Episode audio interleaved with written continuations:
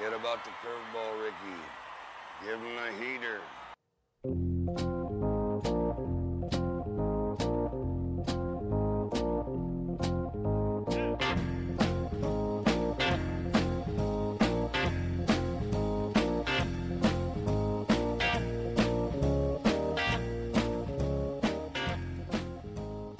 And welcome to the Heater Podcast. I'm Dan Lewig. He's Corey Pieper. As we get you set for another week of recapping Major League Baseball and some exciting debuts, uh, more COVID news, uh, some also uh, fun with the hot stove as we get ready for the MLB trading deadline. As we look at all that stuff, we first begin with our uh, tried and true. Uh, the Heater Podcast is brought to you by River Creek Popcorn for all of your snacking needs for movies and baseball games of choice. Come hungry, leave happy. Corey, another uh, warm weekend at the the popcorn wagon, but a uh, good one. It was. It was really busy uh, until about three o'clock the last couple days when it gets so hot that no one wants to leave their house because they want to leave, stay in the air conditioning, which is understandable. So I can't complain. Those I stayed busy there.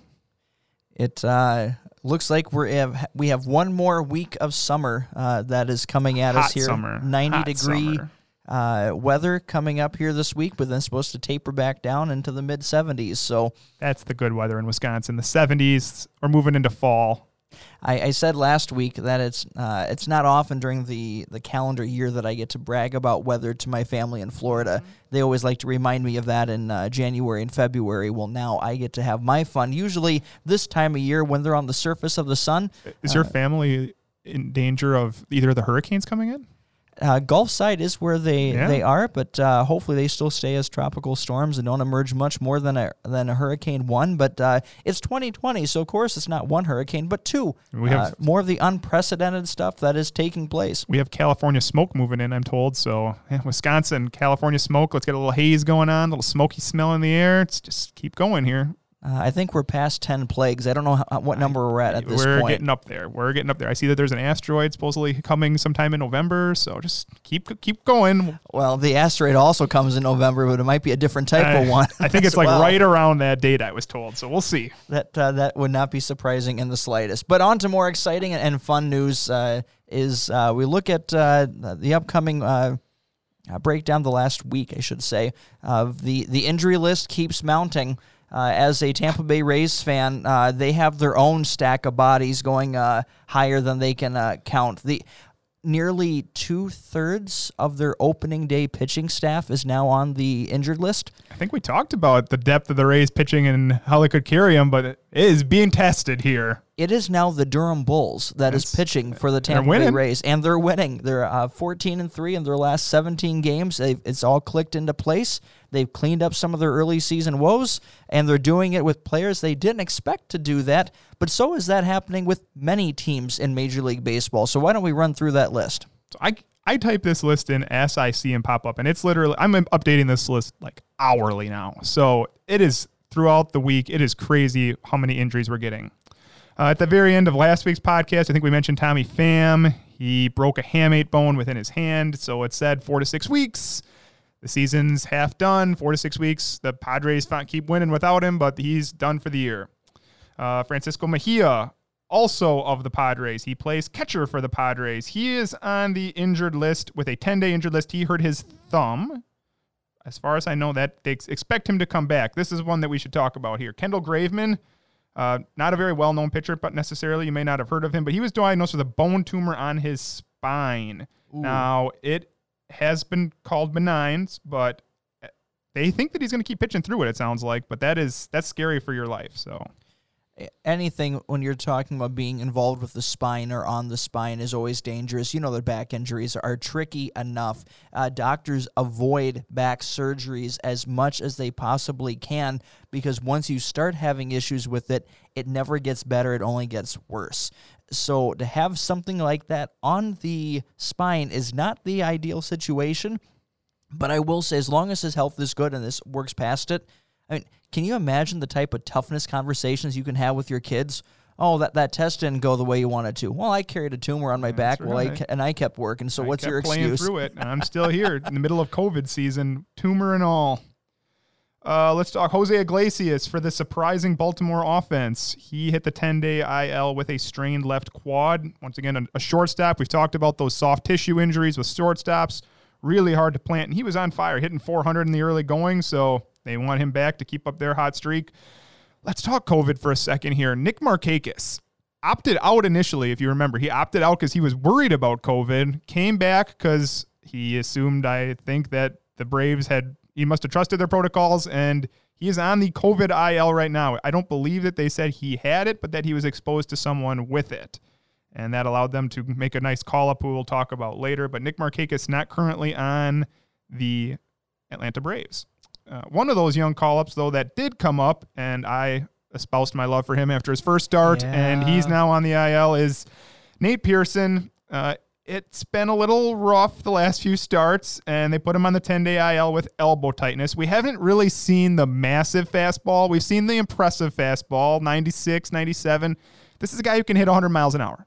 So they're not going to rush it. This is not the year for the Blue Jays to push Nate Pearson to, too hard. I just don't want to hear the name Dr. Andrews associated with him. And anytime you hear elbow soreness, it makes you cringe. Though in this season, there's a lot more of that being categorized as that and more of just meaning, you know, these guys were worked up fast and their elbows are getting a little cranky initially. And so they're being extra cautious with it. So it's not as much as in a normal year when you hear elbow soreness, you can just about assume it's Tommy John surgery.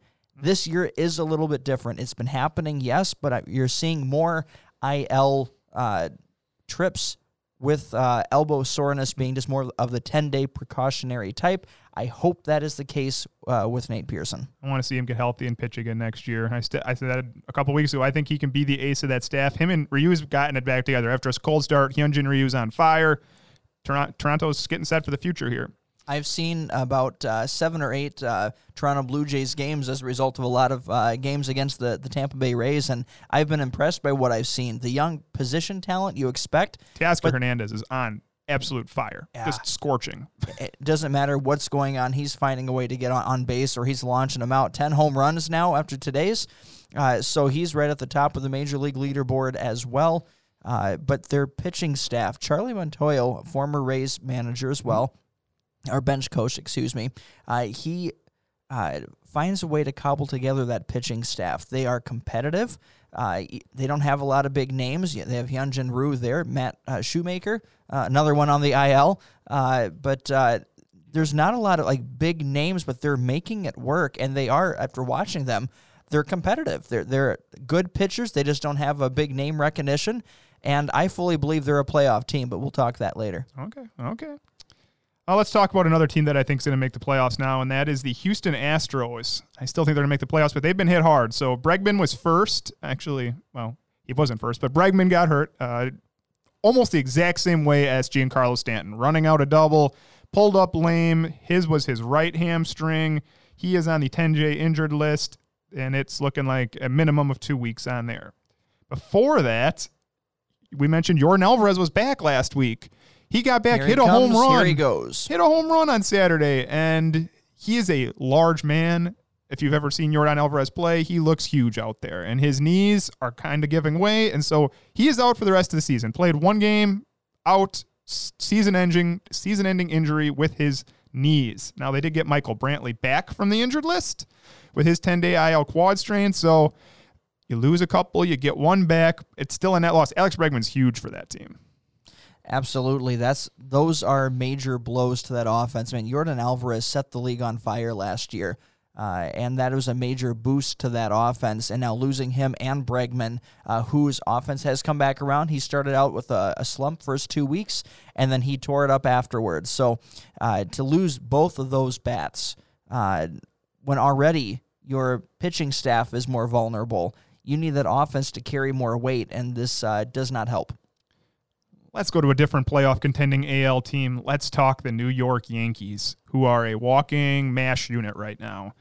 Uh, Zach Britton first. Zach Britton had been closing for them. They get Aroldis Chapman back. We're fortifying that back of that bullpen, and Zach Britton is out now 10 days. His is a hamstring. So pitcher hamstrings are not things you hear very often. I think he planted kind of funny, if I'm not mistaken. Yeah, and had a uh, just a, a weird uh, like that he tried um, taking another pitch afterwards when they were monitoring him, and he just fell right over. Uh, so just a, a fluke thing that's in a fluke year. Uh, Gleyber Torres, shortstop. His is also a hamstring. Left 10 day. His is the 10 day IL. His is a left hamstring, uh, grade one. So that is the exact same thing. Actually, I think it was both the quad and the hamstring. That is the exact same thing we heard about Giancarlo Stanton. He has not been seen in a couple weeks. You expect a couple weeks at least here. Well, and it's hard as a shortstop. You don't want to see leg injuries like that out of a shortstop because you need that sudden movement and that makes those extra cranky. So uh, if you don't want that to be a lingering issue, he needs the rest now, which means this isn't a 10 day stint. He's going to be gone at least a couple weeks. Uh, you may not be seeing him until uh, we get into the September chase. Another player I don't think you're going to see it for the Yankees this season is James Paxton. We've talked about their issues after Gerrit Cole and their pitching staff. Paxton had sort of been figuring it out. It wasn't his classic James Paxton. The velocity had never got there. And so they did an MRI after his last start. Uh, grade one strain of the left flexor for left forearm flexor, excuse me. So anytime you have problems with your arm, their pitching arm, they're going to tell you to sit down. This is a guy who's had a history of arm injuries. So they are going to be extra cautious. This is lesson learned when it comes to trading for players with durability issues, especially from a pitching standpoint.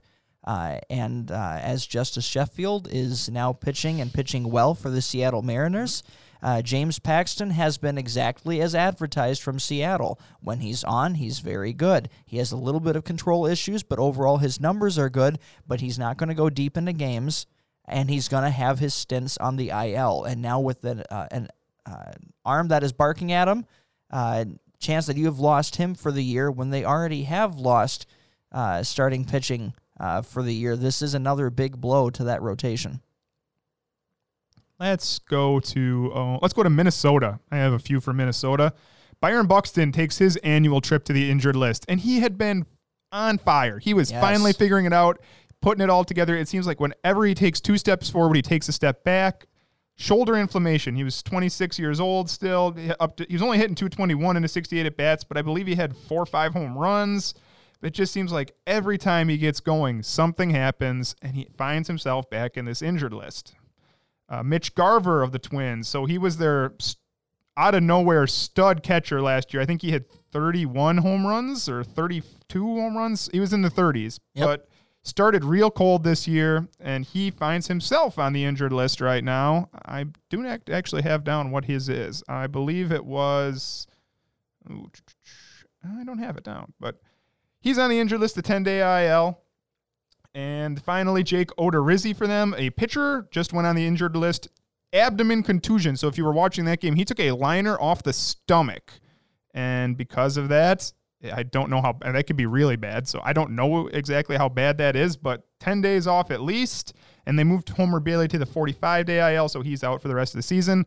We talked about the offense. The offense just keeps clicking, but they need serviceable pitching, and now they're down Jake Odorizzi. They're down Rich Hill's back, I guess. He pitched an inning or something against the Brewers and struggled, and so you never really know what to expect out of him. You hope you get innings out of him, but can't keep losing, guys.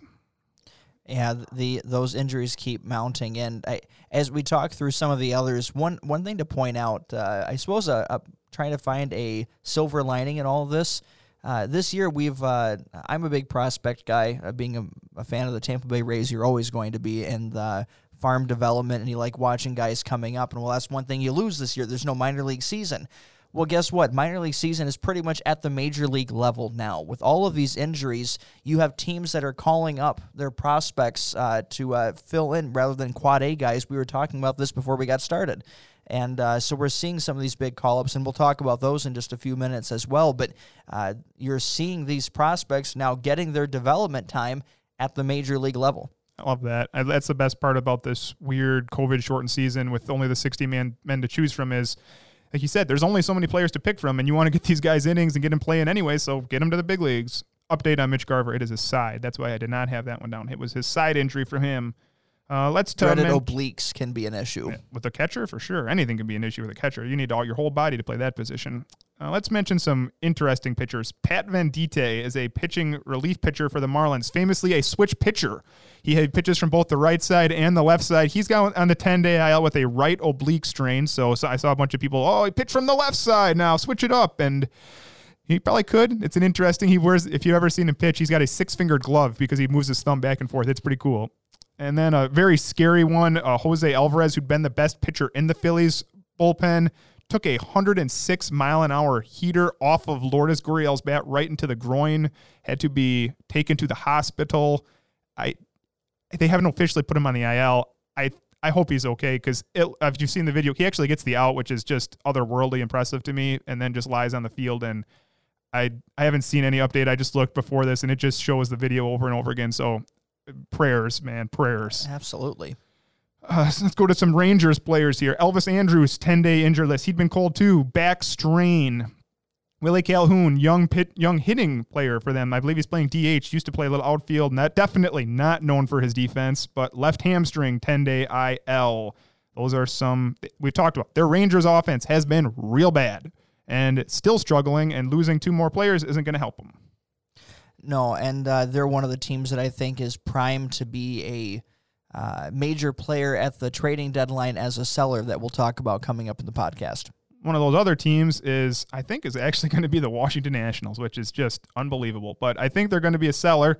Just a quick update. Last time you heard from us, Stephen Strasburg had disappointed me one more time by getting hurt. Update on him: he is out for the year. Carpal tunnel syndrome. So that's something you get from typing a lot. Now, pitching uses your fingers, which carpal tunnel is all based on the fingers. But I have honestly never heard of a pitcher having carpal tunnel syndrome. That is a uh, fluke injury for a uh, textbook for this guy. He just when he is healthy, he is dominant, but it's hard to keep him on the field. And the hard part for that one is there's a considerable chance that he's gone next year too. Uh, and so that's the the major challenge for that. And so that's going to be for Washington as they were hoping that maybe they could start getting themselves into motion and, and gearing up for at least just to get in. You know, when that team gets in the playoffs, they, they do well in short series with their type of talent. But I think Strasburg is the final nail in that coffin to say, not this year, start looking at next year. And some of those rental players, or if there's anyone that they can uh, uh, trade for future assets, I think they're going to look that way now. I have a few of those names that I think might be traded later on in this year, which we'll get to later. Uh, let's do Salvador Perez. Catcher missed all of last season for the Royals. He has been out with some interesting injuries, which you don't hear about very often, but they, they mentioned it as blurry vision. After a little check, it's called left eye central serous oh, chorioretinopathy, which is a mouthful, and I'm sure I just messed it up about a hundred times over, but if you can't see, you can't catch, you can't hit. So he's struggling with his eyesight, right? Everybody's dealt with blurred vision at some point, I'm sure, in your life, whether you get up too fast or whatever, but you're not trying to catch a 100 mile an hour fastball. And if you've seen Josh Staumont pitch for them, they have a relief pitcher throwing 103 right now. So take your time off. That's something that you just hope. I don't know if you can fix left eye central serous chorioretinopathy with contacts or something, but just hope that he gets better. Absolutely. Uh, let's talk Drew Pomeranz. We mentioned Drew Pomeranz last week because he was filling in for the injured Kirby Yates as the closer for the Padres and doing it very well. I don't believe Drew Pomeranz has yet allowed an earned run. But then surprisingly, he didn't pitch. They had a couple of save opportunities early in the week, and he did not pitch. And so then he found himself on the injured list with a tight shoulder, which shoulders worse than elbows. Yes. Shoulders worse than elbows. Now, it's sound they're downplaying it. This is a team that's red hot right now. They're downplaying it and saying that they think that he can be back. They've turned to X-ray Emilio Pagan the last couple of save opportunities, and as I said, they've been winning games. So you hope that really they are just downplaying it, and maybe he is back in ten days. But you don't want to have to deal with that shoulder if you can avoid it. They have been decimated by injuries from the bullpen. They thought that would be a strength. They went out and tried to acquire guys uh, in the offseason. They wanted to turn that what was already a solid pen into a uh, a full uh, strength uh, dominant pen, and uh, they've been dropping like flies. Here's a guy that just gets mentioned among the worst players in the game now. The Baltimore Orioles offense has been incredible and it's not because of their, I believe, $184 million player, Chris Davis. I believe that's what he is getting paid. He's just coming along for the ride. Just remember, they paid Chris Davis that contract, and they could have given it to Manny Machado. That's a that's yeah. a poor choice that they made there. But he's on the IL too. Left knee patellar tendonitis. I honestly I have not watched enough Orioles games to know if he's been playing well or not. I'm assuming he hasn't been because I feel like if he was, I'd hear it. Um, Jay Bruce was playing pretty well for the Phillies, and he is on the IL with a quad injury. So they're going to need, they've called up Alec Bohm. I believe they moved Adam Haseley into the DH role, which is where Jay Bruce had been playing. The Phillies are playing some better ball this week. It looked like a couple of surprising young pl- a couple of surprising players to start this season. Dylan Moore, who has been tearing up with Seattle, is went on the 10-day DL this week. Or oh man, I said DL again. The IL with a sprained wrist. Dylan Moore. I don't know if you've seen Dylan Moore much, but along with our buddy Kyle Lewis has been tearing up the league for Seattle. Dylan Moore right now at 282 with five home runs and three, no, sorry, excuse me, six steals already. Pretty good. Yeah, they have uh, uh, some interesting players that have been coming up with, with Seattle. The wins haven't been there, but player development has been, and there's some promising uh, young players that are part of their new core uh, that they are developing over there another su- surprising player to start this year. I'll say surprising. Austin Slater, the Giants. The Giants not winning games, but Austin Slater's been surprising. Kind of not the surprise of Mike Yastrzemski, but uh, 40 at nine at bats. He's got four home runs, hitting 347. Expect obviously that's going to come down, but Austin Slater hits the 10 day IL. He's got a groin injury. He'll be out for those days. And then probably the last big name on this list, at least for injuries that I saw, is Kris Bryant. We mentioned him last week. He was kind of nicked up and missing to games and playing a game. And they finally just said, you know what, Kris, take your 10 days off. Officially, they classified it as a finger injury, which that's always hard too as a pitcher or a hitter because left ring finger is what they said, left finger finger sprain. You have to grip the bat. You have to be able to do that. And so if you can't grip the bat, you don't know how long it's going to be. I, it's they said he hurt it diving for a ball. So I, I don't know if he'll be back soon. You'd like to think that 10 days is all he needs because it sounded like they wanted to keep trying to play him as long as they could, and you just hope it didn't make it worse. Last news note here I have is that Paul DeJong was and Yadier Molina were both activated from the COVID IL list. So the Cardinals are back playing games. And it's nice to be at uh, full strength that way as much as you can be and uh, trying to play uh, catch up because right now, uh, of all of the divisions, and, and next week I think we'll we'll break down to a division update and just a chance to see where everyone stands. Uh, because right now, if there's a, we said that the top two teams in each division are making the playoffs, plus the two teams left with the best record. That's what we're looking at from a playoff standpoint. Mm-hmm. That second spot in the NL Central is wide open. Uh, with the Brewers tumbling this weekend, we'll mention that more later. Uh, you now have and, and Cincinnati faltering through. They're not uh, clicking yet on all cylinders like we thought they would. Uh, that second spot is wide open, uh, and uh, who is going to to take it? If the Cardinals can get themselves going, it's it's there for the taking. That's for sure. Well, let's take a look at news and notes as we transition to uh, some different highlights, some fun things we saw in the past week. Uh, probably the, one of the more interesting ones or entertaining ones, feel good story, is the Seager brothers had a chance to face off uh, in interleague this week and both launched home runs. In the same game. The first pair of brothers that launched home runs in the same game since 2001. I don't know if you saw it or not, but I believe Corey was the one who started the game off. He hit a home run in the second, and Kyle, he has obviously they have to run by each other, right? They're playing second and short or third and short, so he had to run right by him, and he kind of winked at him, and Kyle then matched it. I believe just the very next, the top of the third. So, and he kind of smirked at him, and it, you could tell they were. You know, Anything you're against each you other. Can do I can do better. They're against each other, but you're happy for each other. So it was it was fun to see. And anytime you have a fun story like that, that's great. And the next one we're going to talk about isn't fun. So let's talk about an unwritten rule of baseball here. I I don't know uh, how much this actually is an unwritten rule versus someone being a sore loser. Uh, honestly, because the the context we're talking about, what's been the talk of baseball this week, and it's been interesting to see, is Fernando Tatis swinging on a 3-0 pitch, uh, with uh, what I guess seven run seven lead. run lead in the eighth inning. Yep. I I started putting it to, out of uh, in context of this this week, I started putting together my favorite or best Maddonisms. Joe Maddon with his quirky sayings, uh, has an interesting way of putting things. And I, I started doing that because I wanted to, not only uh, for baseball, but for life, live life by the Maddon doctrine.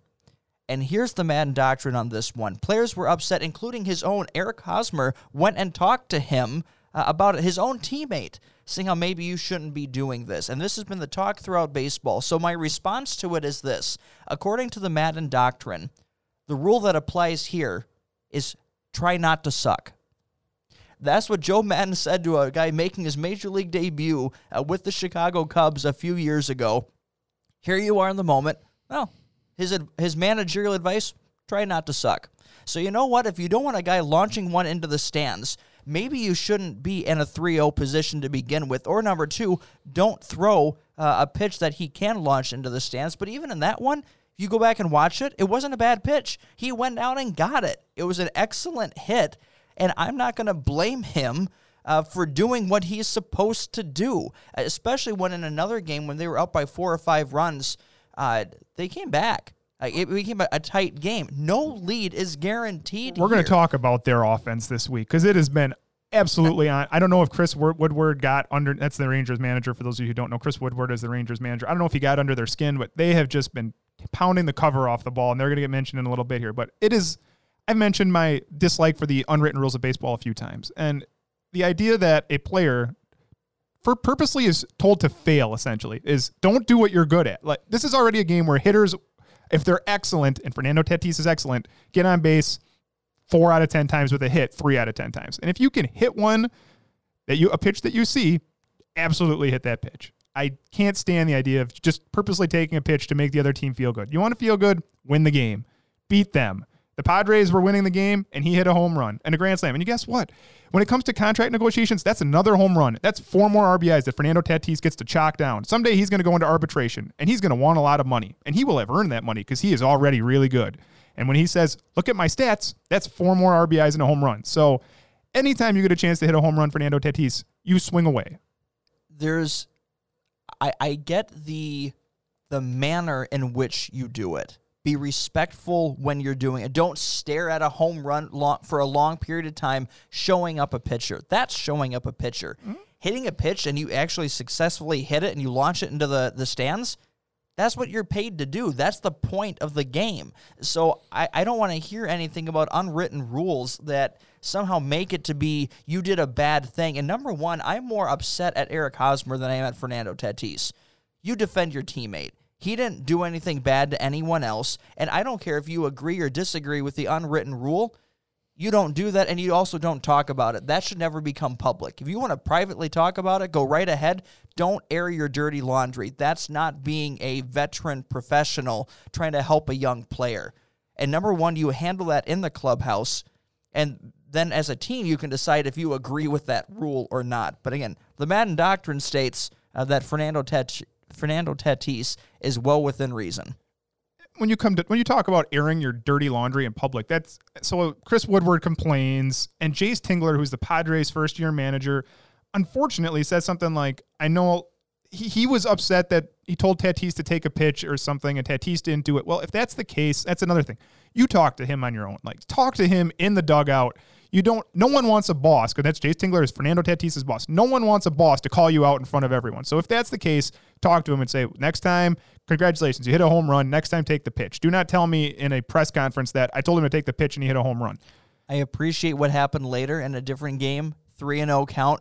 He stared down his dugout. That's awesome. He's and then swung. I love it. Absolutely. Fernando Tatis is moving up everyone's favorite player board to I would if you ask many people right now who's the player that most aligns with what you that most represents baseball or at least the youth crowd, I would say it's Fernando Tatis just cuz he plays fun, the hair is cool. You're California cool already with mm-hmm. the Padres and uh, the way he plays the game and again, think long term here. And another reason why you don't uh, mention this publicly and you talk to him privately is you want him to be happy. You want him to want to stay on this team. Yes. You don't need bad blood with a a, uh, a guy who's growing into superstardom. You don't need that type of uh, uh, stuff happening right now. Things are going good. You've now launched, as we talked about the second part of the Padres, mm-hmm. five grand slams in seven days. Life is good right now. Don't get in your own way. Yeah, they're setting major. So that's I said Chris Woodward. So he hits that grand slam, and Chris Woodward gets upset with him, and it's whatever. But that's on Monday. He hits the grand slam. Tuesday night, Wil Myers hits a grand slam. Wednesday night, Manny Machado hits a grand slam. And Thursday night, Eric Hosmer hits a grand slam, becoming the first team in Major League history with a grand slam in four straight games. Four straight games. That's just the idea of even having a chance for a grand slam in four straight games is unheard of. But they hit hit them in four straight games, and then they took a couple of nights off and waited till Saturday before Jake Cronenworth made it five and six games.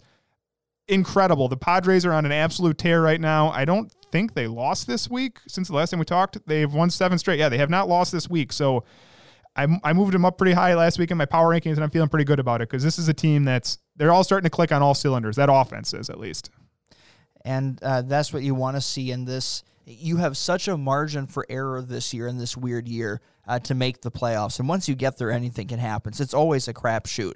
Uh, so right now, you're seeing a lot of positives take place. The Padres are looking very good. It's one of the few things we were right about uh, in our offseason podcasts. And uh, Fernando Tatis is a big part of it. That offense is a big part of it. And I can't wait to see what they have uh, yet in store for us as we go into the second half of the year. Have you seen their Twitter account switch their team name from the San Diego Padres to the Slam Diego Padres? I'm loving that nickname. That is right an now. amazing nickname right that now. Is, that is that is well done. Whatever. Uh, mar- they uh, need intern, to get that team marketing right. Like if you're going to market this team, that's how you do it. Uh, whatever intern came up with that name, promote them. Give them mm-hmm. a, a, chance in that, that marketing Get that team guy right a full-time there. role.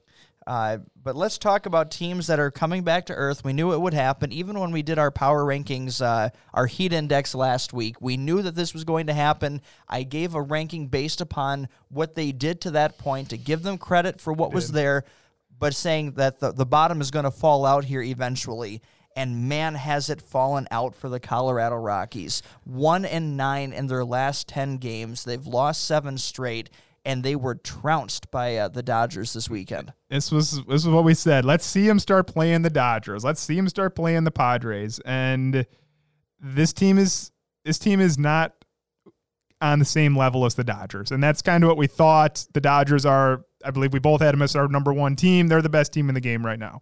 Even on a cold not as good of a week as the Padres. I think that they get Padres gained one game on the Dodgers. That's how good the Dodgers have been. But the Rockies, I still think their pitching is just not consistent enough. No, they have some uh, some young talent that's uh, that started out well, but the consistency definitely is not there. Uh, and uh, they're an interesting team because now they went from leading that division to being one game under 500. Doesn't take uh, much. Now, again, if you can right the ship enough, you what we said from the very beginning is as much as you can bank wins early, you set yourself up to still be in a playoff chase for this year. They don't have to sell when we start talking about the uh, the hot stove and on what teams do we see as buyers and sellers. They don't have to sell because uh, again, you have enough playoff spots that are there. But you do need to take an inventory right now, and you're one week away from needing to decide are we in this thing? Do we want to try to go for this thing? Or is it better to be building up future assets? And, and what do you see as you have guys that maybe are under contract for next year, but that's it? Do you plan on re signing them? And if you don't, now would be the time to get the most for them. I think if you wait until the offseason, there's way too much uncertainty with how this even this next year is going to go. A team would be more interested in giving up assets if they get a, a, year plus out of someone. You go into that rental stage and that price drops immensely. So someone like Trevor Story, mm. do you are you going to re-sign him? Is he part of your core or is he not? If you don't see yourself spending the money for him since you're already agonizing over the Arenado contract, if you're not going to spend on Story, start getting the word out now that maybe he could be available for the right price. He is under contract through 20 he's a free agent in 2022 so one more year after this? Correct. Yeah you gotta if you're gonna move him now you can probably get a haul for trevor story. I'm trying to think where would he would fit in well among some of these contenders. A lot of them have good shortstops. Mm, the yankees? What the yankees got over there? Torres is hurt. Interesting. It's an interesting name. But it depends upon you need a general uh, front office to be decisive.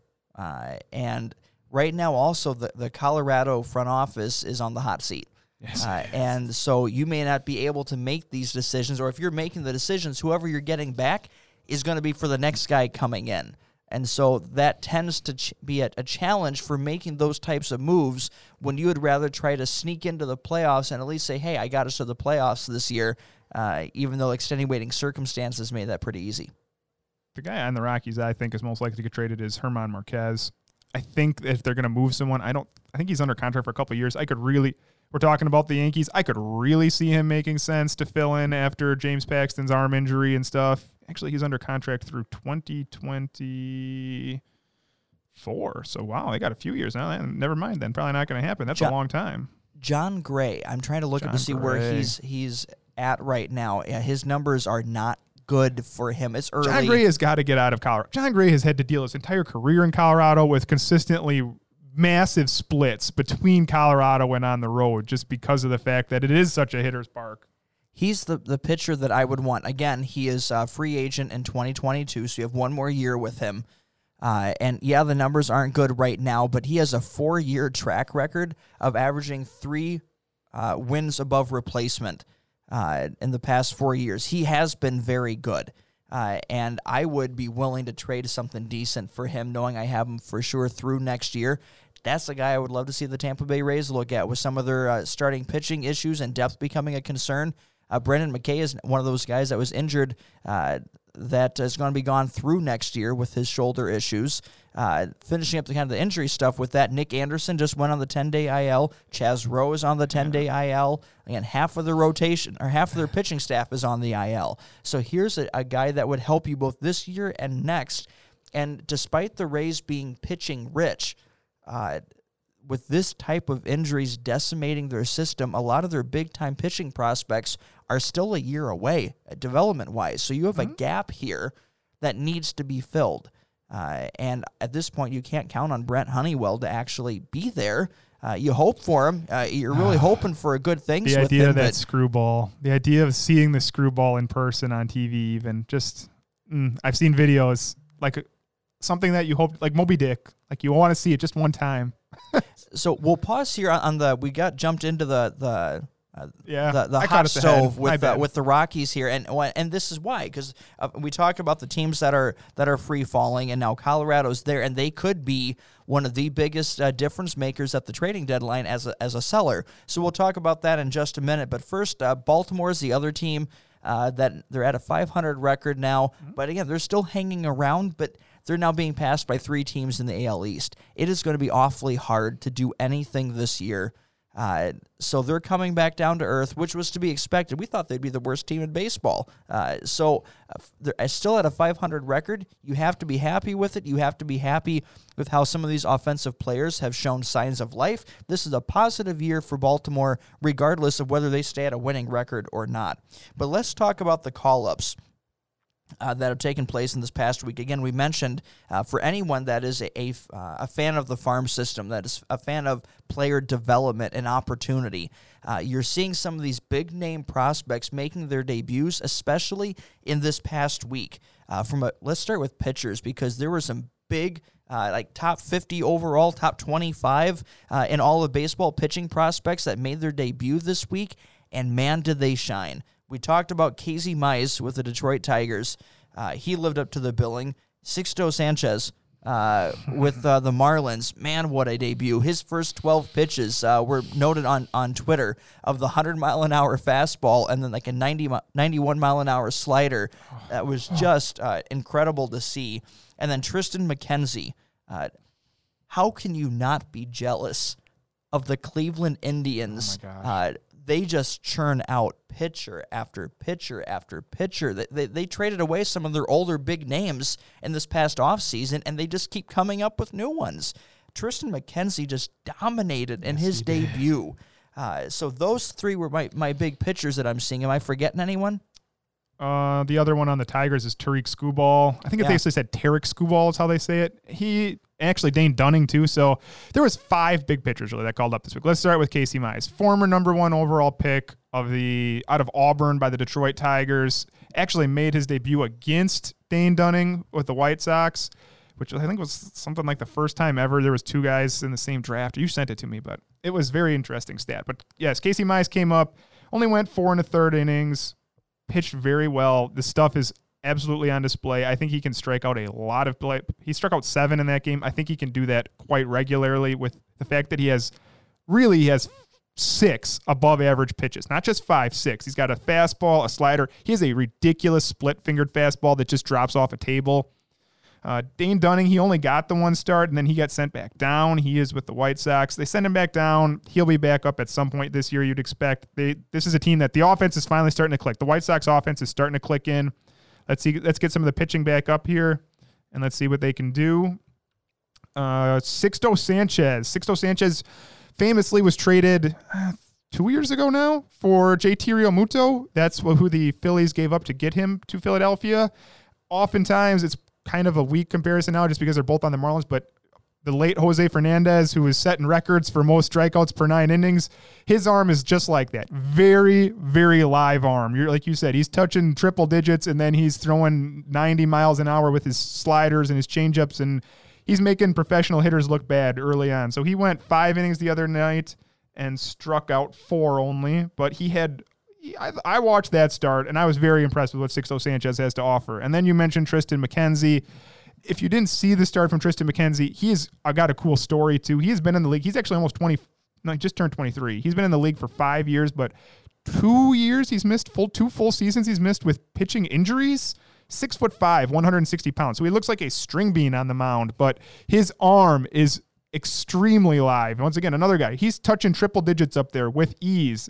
And he, on paper, had the most impressive start. Six innings. It was a quality start, which in today's pitching environment, there is literally like 20 pitchers in baseball that are being trusted to go six innings at regularly right now. No one is being trusted to go six innings. People are because of the deeper bullpens. It is a lot of bullpen games. But six innings, got the quality start, got the win, struck out 10 players. Now I think they played the Tigers, but Still. I don't care. I don't care. When you can throw like that, he is going to have success for a long time in this game. I promise this will be the last tease for the hot stove, and that's that Triston McKenzie's debut makes me believe that the Indians will move one of their pitchers uh, by the deadline. That's mm-hmm. the last tease I'll do. I will do a recap though of some of the the stats that were out there this past week from players we've just talked about. Casey Mize and Dane Dunning debuting against each other. It's the second time since the amateur draft began that first round picks debut as starting pitchers versus each other. So since 1965, it's only awesome. happened twice. The other fun one, since we've been having uh, uh, a lot of drooling over Fernando Tatis Jr., his 12 home runs at the time were the most by are the most by any 21 year old in his team's first 26 games of a season in the modern era. So since 1900, only Mel Ott, who we mentioned in our greatest ever lists when we talked about those names. Only Mel Ott uh, is second on that list in 1929 with 10. When you're so, in the same category as Mel Ott, who's considered one of the best players of all time, you know you're doing something right, right? Absolutely. Oh, let's talk about some of these hitters that got called up though before we move on here. So you mentioned we mentioned the Orioles, so maybe not they're playing right around 500. They finally uh, the player that I think one of us mentioned way back when we did prospect previews was Ryan Mountcastle, who had a great year last yes. year at AAA. And that was in our, prod pe- yeah, our prospect podcast. Yes, it was, and we we both thought that they'd probably call him up from day one just because why not? We, Trey Mancini is hopefully pray for that guy still that he's battling cancer. As far as we know, he's doing okay. And they finally waited, and Mountcastle's up. I believe he played shortstop for them the other day or left field. He's been bouncing around down in the minors, which I was not aware of. I thought he was playing at second mostly, but I think they played him at left field. I think he is one for eight in his first couple days, but expect good things from Ryan Mountcastle. I would expect him to to come up and have a nice career it'll be nice to see another basher on the uh, the Baltimore offense, and uh, yeah, hoping for good things uh, from him. Uh, we also have Cristian Pache uh, as the, another big uh, hitter making his debut. Yeah, young Cristian Pache, I believe they say that, but he plays you. for the Braves. More known for his in- incredible defensive prowess. Think Andruw Jones. If we're talking Braves players, right? Think Andruw Jones. I had ten gold gloves. Uh, I believe they clocked his arm at just under 97 miles an hour. He almost threw out a guy from center field on just an in howitzer throw to third. So incredible defender. But the bat is it's not as good as the defense, but it's it's solid. Um, I would expect if Acuna gets healthy, I think you probably will not see a whole lot of Pache just because I don't think they expect him. They didn't expect him this early, so anything they get out of him is a little icing on the cake. Uh, he could be someone that we mentioned as a possible trade move. I have thought that it would make sense to move Cristian Pache from Mike Clevinger. We'll see. It's just speculation, but I, I was impressed. I watched him at bat the other day, and he looked competent at the plate, which is when you can play defense like he can, that's all you expect. Absolutely. His again, his defense is going to be his calling card, and uh, right now, Atlanta needs every single thing that they can get at this point from all the injuries that have decimated this team, and uh, he is going to be a a chance to ease in. Uh, with this again, when you can shine with the glove, it, it makes your offensive debut a little bit easier as well. Let's talk about the one I'm most impressed with, or most uh, not impressed, most excited for, and that's Joey Bart, the catcher from the Giants. Yes. So Casey Mize makes his debut. He was the number one pick overall in 2018. Joey Bart was number two, and he is a catcher for the Giants. Uh, last year, he spent most of the season at Class A, hitting 265 with a 116 WRC plus. He did get up for Double A, and he hit batted 316 there, and then he kept going in the Arizona Fall, League, getting it up to 333. But he broke his thumb there, so that could be a reason why he didn't start the year with the club after Buster Posey opted out. Uh, everybody knows the defense for him is considered superb. Also, he can he's going to stay behind the plate as long as his knees will allow him. That is how good he is back there. And then very impressive batter. I believe he had a couple doubles already in the first few days. So Joey Bart, I would be, I'm very impressed with Joey Bart and think he's going to be a big time offensive catcher for the long time this game. He's uh, uh, again when you come from Buster Posey and his prime to now going to another uh, high end catching prospect. Some some teams go decades without seeing even one decent catcher uh, on their list, and to be spoiled with this type of uh, abounding riches at that position, uh, it'd be awesome to see the Giants. Uh, uh, some of their pitching de- or their player development has been going a little bit better this year than perhaps anticipated. They've also been an interesting team for revitalizing pitchers. Uh, again, I said that would be the last tease. Okay, there is one more tease as we transition into it, but the there are some uh, rental starting pitchers that the Giants have who have shown signs of, of life, uh, additional, uh, all those under the hood things that you look for, additional uh, uh, spin efficiency, and some of these other things coming from players who have shown success earlier in their career are now showing more signs. Their miles per hour are up on some of their pitches as well. So, again, we'll get there. I keep teasing it. The last one that we have is Give Them the Heater. Guys who had an amazing week. Uh, from a, a hitter standpoint, you have to mention Jose Abreu on this list. Oh my, my, goodness, what a, a, week he's had. What a series uh, he had. He set a record in this latest series. The last three games they played the Cubs, the little crosstown rivalry there in Chicago, and tying a mark six home runs in three games. At one point, I believe he had four consecutive at bats where he hit a home run and just on absolute fire this last couple games. I think the White Sox won two or three there. They got beat by another guy who you're going to mention in a second here. Uh, yeah, tied. It's been done five other times, six games, six home runs in a three game series. Hee-seop Choi was the most recent one to do it. Shawn Green, who I believe did that against the Brewers when he hit four in a game. I think I was at the four and a, I was at the four home runs in a game, and I would guess that's against the Brewers. And then A Rod and Barry Bonds. So that's in the live ball era since 1920. That's the only ones that have done it as far as it says here. So Jose Abreu, that's that's certainly getting it done.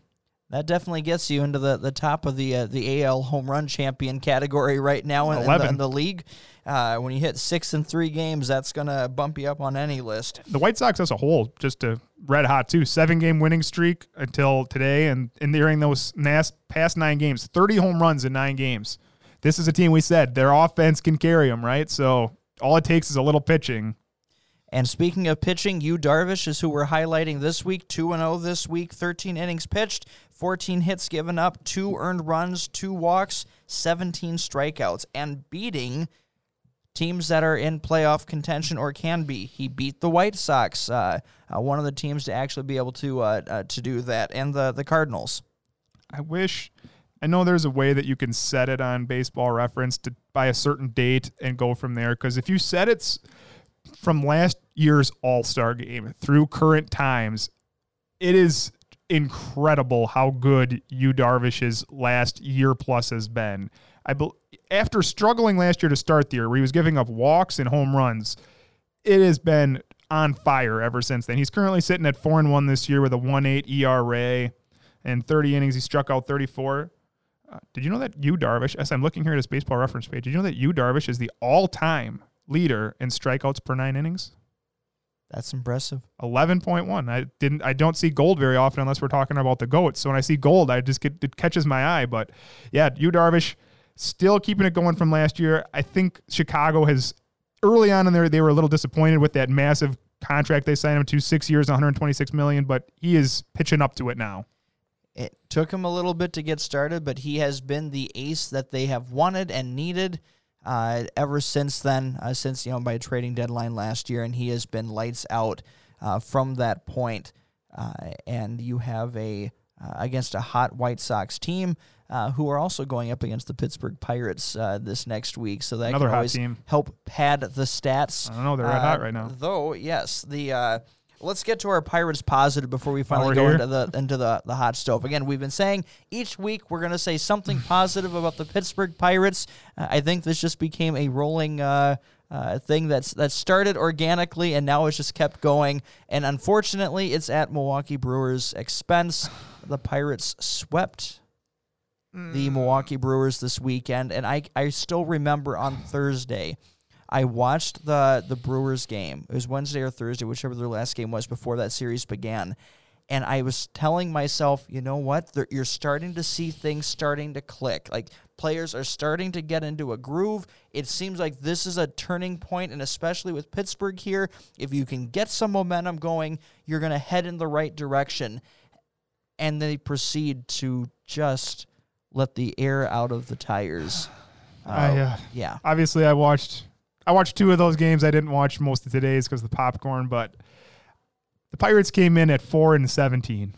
Four and seventeen. And they leave at seven and seventeen with almost as many wins as they I shouldn't say they came in. They were in Pittsburgh, so it was at Pittsburgh, but they played well. Pittsburgh played well. I thought the Brewers were I, honestly they weren't even in it the last couple days. They were not competitive Friday and Saturday. They weren't even good games. The Brewers had them today. They were up going into the eighth inning, and I believe it was the first time this season that they've lost a game after having the lead after seven. David Phelps gave up a home run. Gregory Polanco had multiple home runs in the series. Bryan Reynolds had multiple home runs in the series. Josh Bell is still frigidly cold. My fantasy team is still waiting. Someday maybe he'll figure it out. But Pittsburgh, three games winning streak. Keep going. So there's your Pirates positive note for the week. Now we'll finally get into uh, what we've been teasing this entire podcast uh, is the hot stove, uh, and it is starting to uh, heat up immensely. Uh, we've already had one trade to kick things off uh, this week. You have the Philadelphia Phillies and Boston Red Sox coming together in a very peculiar trade. Uh, as the Phillies bolster their bullpen, adding Brandon Workman and uh, is it Heath Hembree? Hembree, yeah. and uh, uh, and again, both good players uh, for this. But when you're, I guess it was still made before they finished their week, and they got swept over the weekend. Now they're nine and fourteen, and I'm just wondering what in the world were they doing?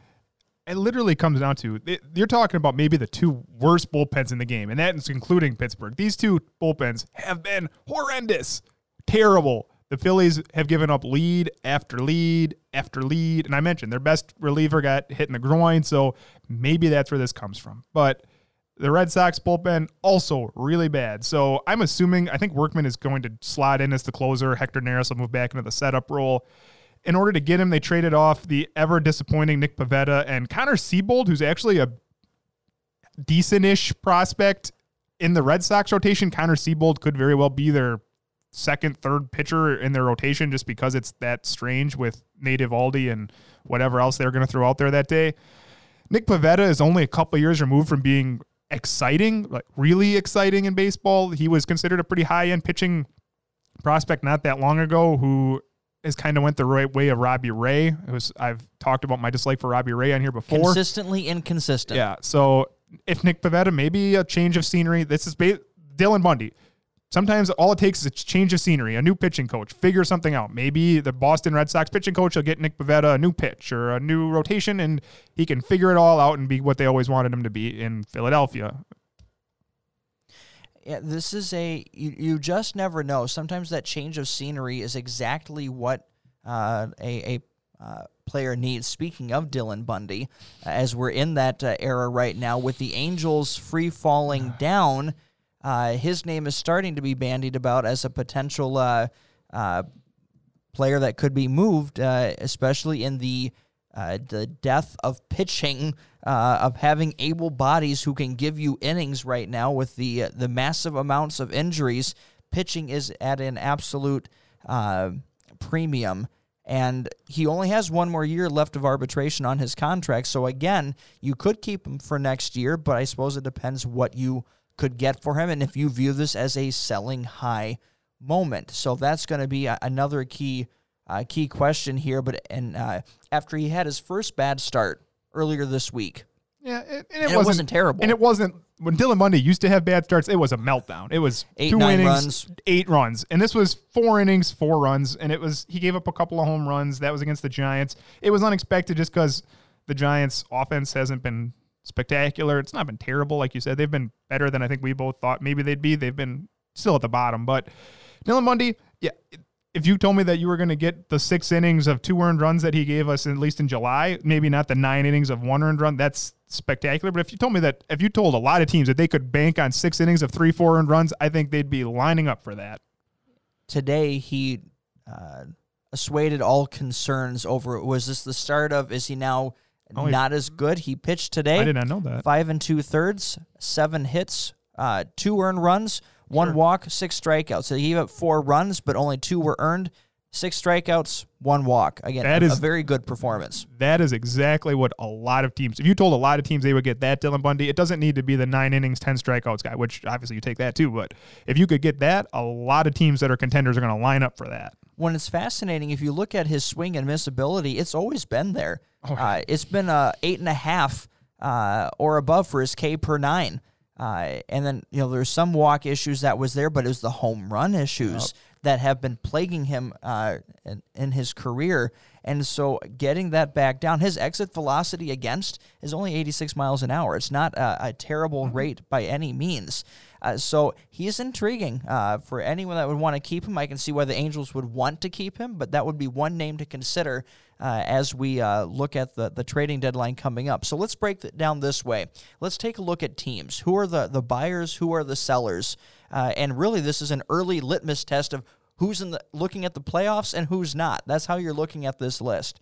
Uh, and so you have for buyers in the American League, you still have the uh, Rays, Yankees, Blue Jays from the AL East, Twins, Indians, and White Sox in the AL Central, and then Astros and A's in the AL West. Uh, when you break down like who's the top two teams or teams that are contending for a playoff position, I think there you're looking at the potential buyers uh, in the American League. I would say that if the let's talk about the White Sox first. If they could get a Dylan Bundy, something like that, and they have plenty of young hitting prospects. Now they've had some injuries. Nick Madrigal's still hurt. We mentioned that. Danny Mendick has filled in admirably.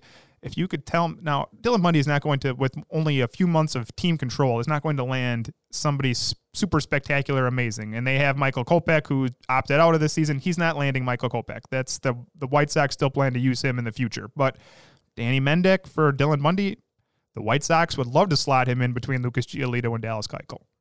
He's the exact type of uh, uh, higher uh, uh, end arm that uh, at least the the talent is still under team control through next year. That a team like the White Sox would fit perfectly into that. I, I agree with that completely. Uh, let's look at sellers though before we look into the specifically at these teams. Uh, sellers in the American League. Uh, Red Sox have already started it. Whatever whatever isn't nailed down, there is open for discussion. Although with that dumpster fire, I don't know what you want uh, at this. I saw level. somebody mention Xander Bogaerts, and I imagine it would take an absolute haul to please to ply to plead to ply to pry a player like Xander Bogaerts or Rafael Devers away from that team. Other than any and that, all the above. Yeah, other than that, I can see any player on that team being traded, including JD Martinez. that's the one that gets mentioned the most. Although again, uh, yes, there's more teams that can use a DH now, so that does make that a little bit more interesting. But his cost level, unless the the Red Sox were willing to eat some salary, and maybe they are, uh, I I don't see him being being moved or as a, a premium trade chip. Uh, Baltimore uh, now as things are getting, and it's more to do with the Blue Jays rising than it is completely with Baltimore faltering. Uh, they have some players that are just still on an absolute heater. That Yes. Anthony Santander, just move him for what you can get because I think that he's playing. I think he's pretty good actually, but I don't think he is suddenly the best offensive powerhouse in the American League East. I think he's got ten home runs. I think he's second behind only Abreu. So And then uh, Mychal Givens, uh, from a relief pitcher standpoint, uh, his value is not going to be higher uh, when there's a, such a need for, for pitching right now. Uh, you look at teams in the AL Central, you have the, the Royals and you have the Tigers. In the West, you have the Rangers, Mariners, and Angels. Uh, and, and from there, there's some interesting talent that can be acquired. yeah, let's the Angels first. Tommy LaStella always seems to find his way into these lists. Any team always wants a serviceable middle infielder who can do a whole bunch of little. He can play third, second, short, bounce around. I think LaStella could move for the Angels. Um, the David Whites- Fletcher has been uh, Fletcher. has been bandied about on Twitter a lot. same basic thing, right? He can play all. He can play the outfield too. So those punch and Judy guys who can fill in when you need them. And Fletcher's been actually been really good this year. So I don't want to undersell how good time, David Fletcher or Tommy LaStella has been because I've mentioned their their problem is just the fact that they don't have any pitching out there. But uh, the Whites, the sorry, the Royals. We've heard Whit Merrifield's name mentioned in trade rumors years. for two, three years, and all he does is keep playing well, moving Now positions. center field. Doesn't matter what position he plays. He keeps hitting, stealing bases. I, there's got to be a team that would love to put that guy at the top of their order. You mentioned JD Martinez. If you want a DH, Jorge Soler, who uh, had 48 home runs last year, uh, he has one more year of team control. But uh, is I don't expect much from their their position staff. They they love they love Whit Merrifield so much. I just don't see them actually moving him. Uh, but their relievers is where teams are going to come calling. Trevor Rosenthal is healthy. His fastball is back. Uh, and uh, then you have Greg Holland uh, down there as well. And there's some other uh, lesser known names that are very effective too. And I Uh, said I think they have I, they have their closer in waiting there. I don't know if you've seen Josh Staumont pitch at all this year, but it's like Aroldis Chapman bringing it out there. He's throwing 104. I, I think he's got something like 28 strikeouts to four walks. Let me pull this up here. If you, I don't know if you've seen his Statcast data, but it is like a red cherry across the board. It is whenever you see a lot of red on Statcast, that's a good sign. 99 percentile in strikeouts, 99th percentile in expected batting average, 88th in expected ERA. So I don't expect Josh Staumont to be traded, but it means that they have the person they to fill in in the future.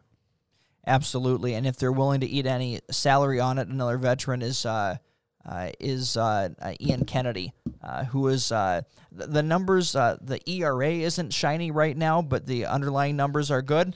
Anybody, any team would be happy to have Ian Kennedy slot into their bullpen, knowing that he will eat innings. He has done it. As, he used to be a starter, right? So they made him a closer, but he used to be a starter. You could put him out there and say, "Hey, Ian, eat us three innings today." Sure. He is uh, the uh, the lunch pail uh, pitcher who can just get the whatever job needed done. Uh, so let's take a look at from we mentioned different teams and players that could be there. Uh, let's take a look at most aggressive buyers and most aggressive sellers. Uh, who are the, the teams that we see really trying to be uh, to to get that difference maker or to be extra aggressive at the deadline to improve their team uh, with playoff hopes. Uh, of the American League teams, who do you see uh, being the most aggressive? Well, your Rays could really use some of those relief pitchers. That would be a big move. Now, I don't know if I'd say that they're the most aggressive. If I'm thinking most aggressive, I think that that would be. Hmm. Let's go to the Houston Astros, which might be a surprise, but they've just got enough needs where I think that they could make a move for a player like like Taijuan Walker, right? So he's on Seattle, pitching very well this year. Rental? under a one year contract. Houston has all the pieces, and right now, Greinke is carrying him. Did you see his 52 mile hour pitch today? Did you happen to catch that one? not. Oh, called his own pitch and threw like an eephus up there. But Greinke is carrying him because Verlander's hurt, and then it's a lot of Cristian Javier's, Framber Valdez's, and they just don't have the depth in their rotation. And I'm not saying Taijuan Walker's had a history of arm problems, and he has never been a pillar of consistency. But if you're already going with a bunch of inconsistent guys, why not pick up another one who's right now pitching well? So I could see a move for a player like Taijuan Walker. Uh, Kevin Gausman has pitched really well for San Francisco. He is my underrated pickup, by Yeah. the way. We'll talk about uh, about players as well within this, but as we're talking about Gausman, uh, he uh, is. I mentioned San Francisco like revitalizing veteran pitchers. Uh, his spin rate has gone up. His miles in- per hour has gone up. It's all about the splitter. His thing has always been it's all about the splitter. Baltimore days, yeah. It's back, and he was. Uh, remember now with his Baltimore days, he pitched in the AL East, and he was always effective uh, with that. So w- with these, uh, his health being there right now, uh, that's a guy you can get who's not going to cost you major prospects, but I think will be a major difference maker. It's why I like him for the Rays uh, because they're the type of team that they're not going to go after the big name guy. But they're going to get some of the others that are going to be effective for what they need to get done. Or they find the guy before he is the big name, like Nick Anderson last year. So is that your most aggressive team then, Tampa Bay? I'm going to go with the the White Sox. Uh, they Get that pitcher. they were uh, the team that was the most aggressive in the offseason. Uh, it's starting to click right now. There's no reason to take your foot off the pedal. Uh, I see them making a move, whether whether or not it's the big move. Uh, they are the team, either them or Houston, makes the most sense for Lance Lynn. Uh, the idea is that the the Rangers uh, can move one of their pitchers that is still under contract through next year and and he would be a great fit. You need a guy who can give you innings, as we talked about. It's hard to get starting pitchers to give you innings. He has done it for the last three years, over 230 innings pitched. Uh, he's going to give you six, seven innings uh, and do it very effectively. Houston, uh, with the type of veteran players they pick up, he's tailor made Sure. uh, for that rotation, and to be the uh, the veteran anchor uh, for the White Sox with what they're doing, he makes sense there too. I can see either one of them ponying up what it takes to get him on their in their rotation. So the Yankees, we mentioned that they have Gar- Gerrit Cole and they have Gerrit Cole and they also have Gerrit Cole. And they have a lot of question marks after Gerrit Cole.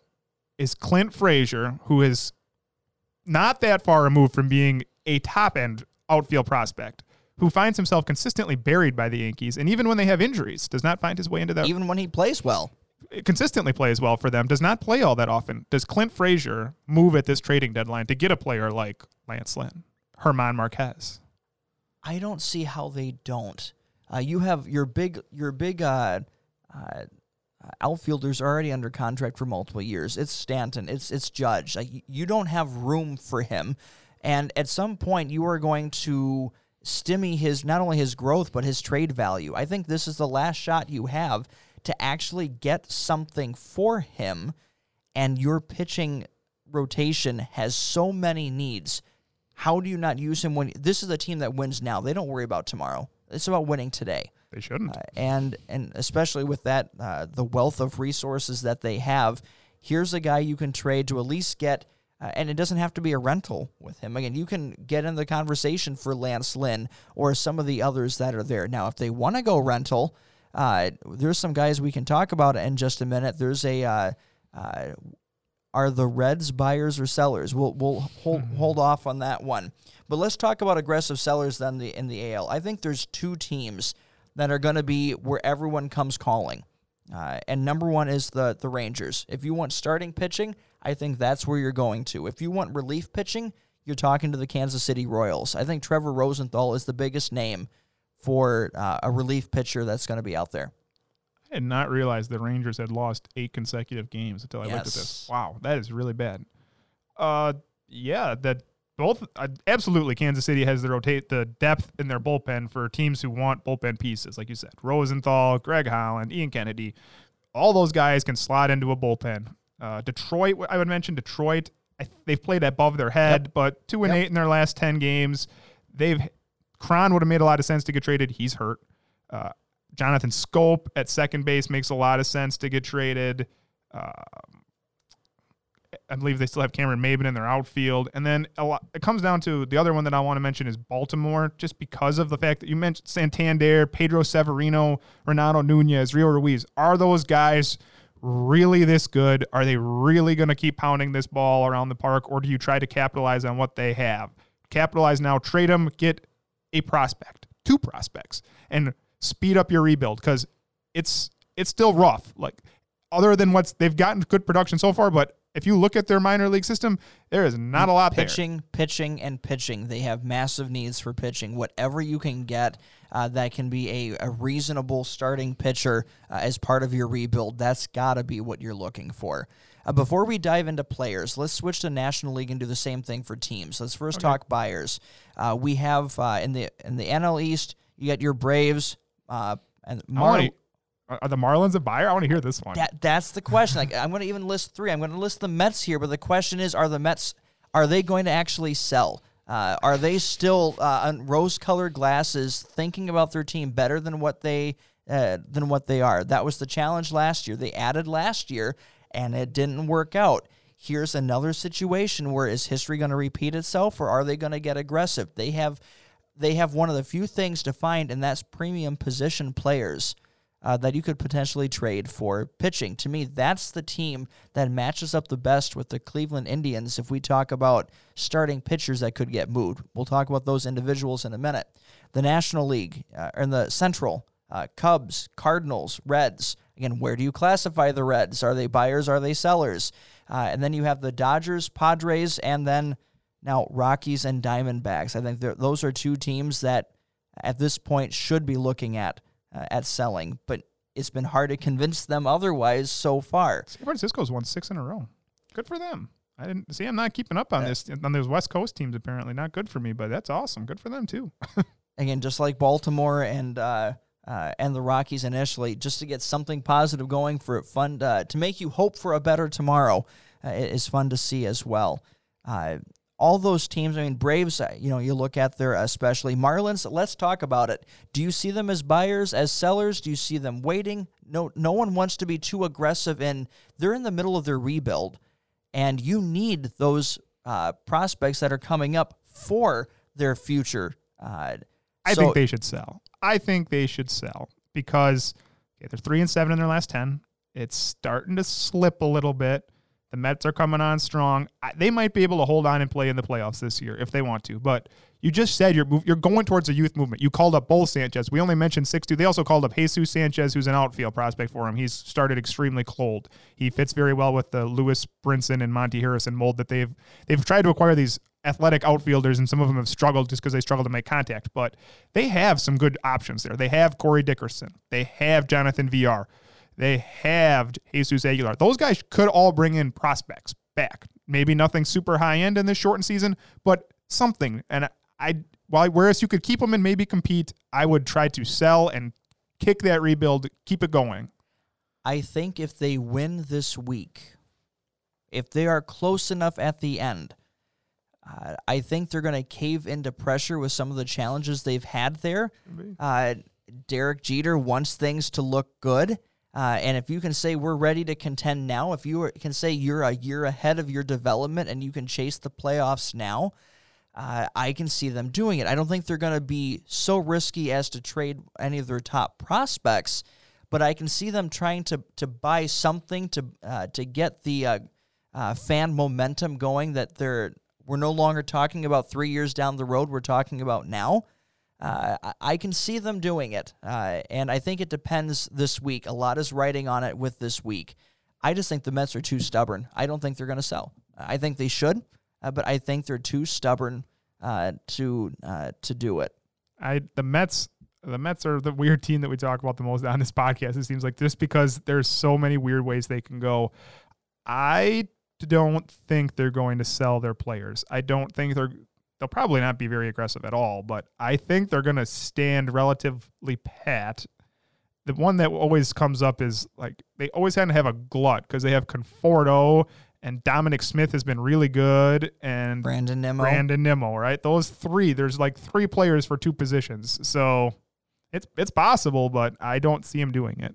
And then you have J.D. Davis and uh. Jeff McNeil and Amed Rosario and uh, I forget who's at first for the. I mean, well, Pete Alonso obviously, but uh, there's other players where like some of these guys are better fit to be first base, but you already have one of the best first basemen in baseball right now. Uh, so what do you do with this? Th- their team doesn't make sense. They're not they're not compiled well. Then this doesn't uh, count Robinson Cano No. uh, with And it. So again, he's you have been still very good ever since he came back. Uh, too many players for too few positions. We actually didn't mention. I don't know. if Do we ever mention that the Mets didn't play this weekend? There's that too. They, they also they had a COVID test, so the Mets and the Yankees have not played in the last three days. So we don't know who on the tested positive on the Mets, but someone did. and it- they're looking at a five or six game series against the Yankees next weekend. Good Uh, luck. they're looking at doubling up uh, games there. Did you see that Seth Lugo got moved into the starting rotation too? Or they're going to move him into the starting rotation? They're going to stretch him out, and they said move him into the starting rotation. They're putting Edwin Diaz back as closer. They keep messing with Seth Lugo. Uh, he's I- been really good too, so I'd just let him pitch back He's there. one of the best uh, uh, setup men in the National League. I don't know why they keep messing with him, and that's going to cause that causes shoulder injuries. Players can't go back and forth unless your name is John friggin' Smoltz. You're not going back and forth with that, and he still had arm injuries as a result of those things. So we put Seth Lugo in the rotation. They have Jacob DeGrom, rock solid, right? Rick Porcello won his Cy Young Award with the Red Sox, but eh, like you're going to keep him in the rotation, right? You're not going to mess with Rick That's a rental that you could get something Yes. for. That's why I wish they would. Steven Matz, Seth Lugo, and Corey Oswalt is a Mets rotation then. So yeah, Porcello and Matz, you could certainly get something out of either of those guys. Absolutely.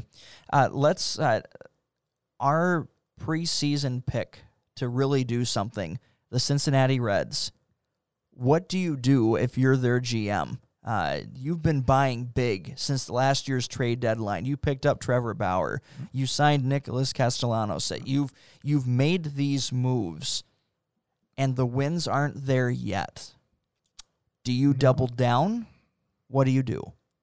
They have good, like they have great trade pieces, right? Trevor Bauer is a free agent, continues to sign one year contracts. He's never going to sign an extension. It's just the way he's going to keep going about it. Keep betting on himself, and it keeps working for him. Sonny Gray's been good. Trevor Bauer's been good. Luis Castillo's peripheral numbers look awesome. The ERA, if you're looking at the traditional stats, has not been there. The peripherals, I think he has the highest swinging strike rate in the game, which is a good indicator of success. Wade Miley and Anthony Scafani. It should be working. The pitching should be working. Like you mentioned, some of the hitters, it should be working. Joey Votto has been, he started pretty good. He's been pretty cold lately. Second base has been an issue. Nick Senzel's been hurt. He's had COVID, I think. They haven't, I don't know if officially they ever announced it, but he was kind of upset when they came out and told him he couldn't shake hands. So you can make the guess there. Akiyama hasn't been exactly what they thought he would be. So they have pieces. If I was this Reds general manager, I would go in. I would try to get another infield player who could bounce around, like a, like a Jeff McNeil. I think he would be a good fit there. Like Or a, David Fletcher. Sure, David Fletcher, any of those guys. I think that's the type of player if I was the Reds GM, I'd try to get. Now, I can see where if they do try to trade, they could Trevor Bauer could be the biggest piece that moves. If if they want to trade Trevor Bauer, there'll be teams lining up to get him. Absolutely, and I, I, I agree. Again, we've talked about that second spot in the National League Central is wide open, and yeah, the the, the wins haven't been there for you yet, but you have. But if you believed in the team you've assembled, give them time to work it out. Uh, try to add to it. Players that would be, I would say you're looking more for controllable after this year, someone that can be with you for contending next year with it. Uh, but I would at least try. I would not be sellers if I were the Reds, though Trevor Bauer could be the biggest piece that's there. Uh, I think you're also trying to convince keeping him, so uh, go for it yet. I would not sell there. Uh, for the teams that are more of your traditional sellers, what we'd be expecting at this point, I think with the Strasburg injury, the Washington Nationals now move into that uh, position. Uh, the Phillies should, uh, but they just went through and bought, so I don't know what you do uh, after I don't that. know how that team is nine and fourteen and lose. They've lost five in a row again. I I see they're winning tonight so far. As this as we're recording this, they're winning against the Braves five to three. I don't get the Phillies right now. It's very confusing to me. Nola's been incredible. Wheeler's been what they paid for so far. Arrieta's been pretty good for him even, and Zach Eflin. Spencer Howard's been a. I don't know if we ever mentioned Spencer Howard. Spencer Howard's another pitching prospect, a pretty good, pretty highly rated pitching prospect who struggled so far coming up, but it's been their bullpen. They have a horrendous bullpen. Now, this would be a team that a Trevor Rosenthal, a Ian Kennedy, two pieces. Get two new players. Yes, you added Brandon Workman. You added Heath Hembree. Those are not the answers. This is that is not the answer to what this team needs. Give them Patchwork. two, three players here in this team to try to refine your bullpen. We've seen teams go on seven game winning streaks easy. And if you do that, this team uh, is completely different. So you're one hot week away uh, from contending. It's that close with it. The margins are that close. So yeah, keep adding to that, that bullpen. Uh, does make sense if everything else is clicking. Yeah, I don't. I just look at this lineup tonight. The lineup they're putting out there tonight is currently Andrew McCutchen, fine player. Rhys Hoskins, really cold so far to start the year, but two for four tonight, pretty good. Bryce Harper's a candidate to win the MVP award. JT Realmuto, candidate to win the MVP award. Didi Gregorius, doing fine. Jean Segura, Alec Bohm called him up three for three tonight. Really, maybe the prospect that came up and started playing the best initially. Andrew Knapp and Roman Quinn. So yeah, the bottom of the lineup, like you could use a. You're not. Andrew Knapp is a catcher. The only reason he's playing is because Realmuto is so good they have to leave him in a DH. Usually he's not playing. And Roman Quinn, maybe you can use a center fielder. Kingery has been I think Kingery might be the one who's been most affected by COVID. He had COVID and he seems to have really tanked it to start this year. But overall, that is a lineup that should win you games. So, Absolutely. So I don't know how you improve that lineup much, but you can certainly improve the bullpen. So from the rest of the, the teams, like for your sellers, Brewers, Pirates, and and Giants, I think that's they're like Brewers. I, I, I and even then sell. I, that's just it. I don't even know what there's. They're in such a confusing spot. Uh, this was a team again, just a couple years removed from being just uh, three outs away from going to the World Series, and now I, I don't see a, a future. I don't see a present, but I don't know what you. I, what you even how do you change the situation to make it better? You're not selling some of their young players. You're not selling Brandon Woodruff. You're not selling Josh Hader. You're not selling Adrian Houser. Um, Christian Yelich is there to stay. So you're not moving any of those pieces. And then you go to the older veteran guys, right? Justin Smoak. You're not going to get anything out of Justin Smoak. He hasn't played good enough. Omar Narvaez looks terrible out there right now. I don't think he's that bad, but he's looked awful. You're not trading Keston Hiura at second. And then Sogard hasn't done enough to get traded. Uh, they just DFA'd Brock Holt. Healy hasn't done enough. Um, Jedd Gyorko, all those veterans that they signed. It was a idea of let's sign a bunch of high variance players and let's get And two hope. or three of them to work. Let's get two or three of these guys to work, and this could be a great year. And it's been none of them have worked.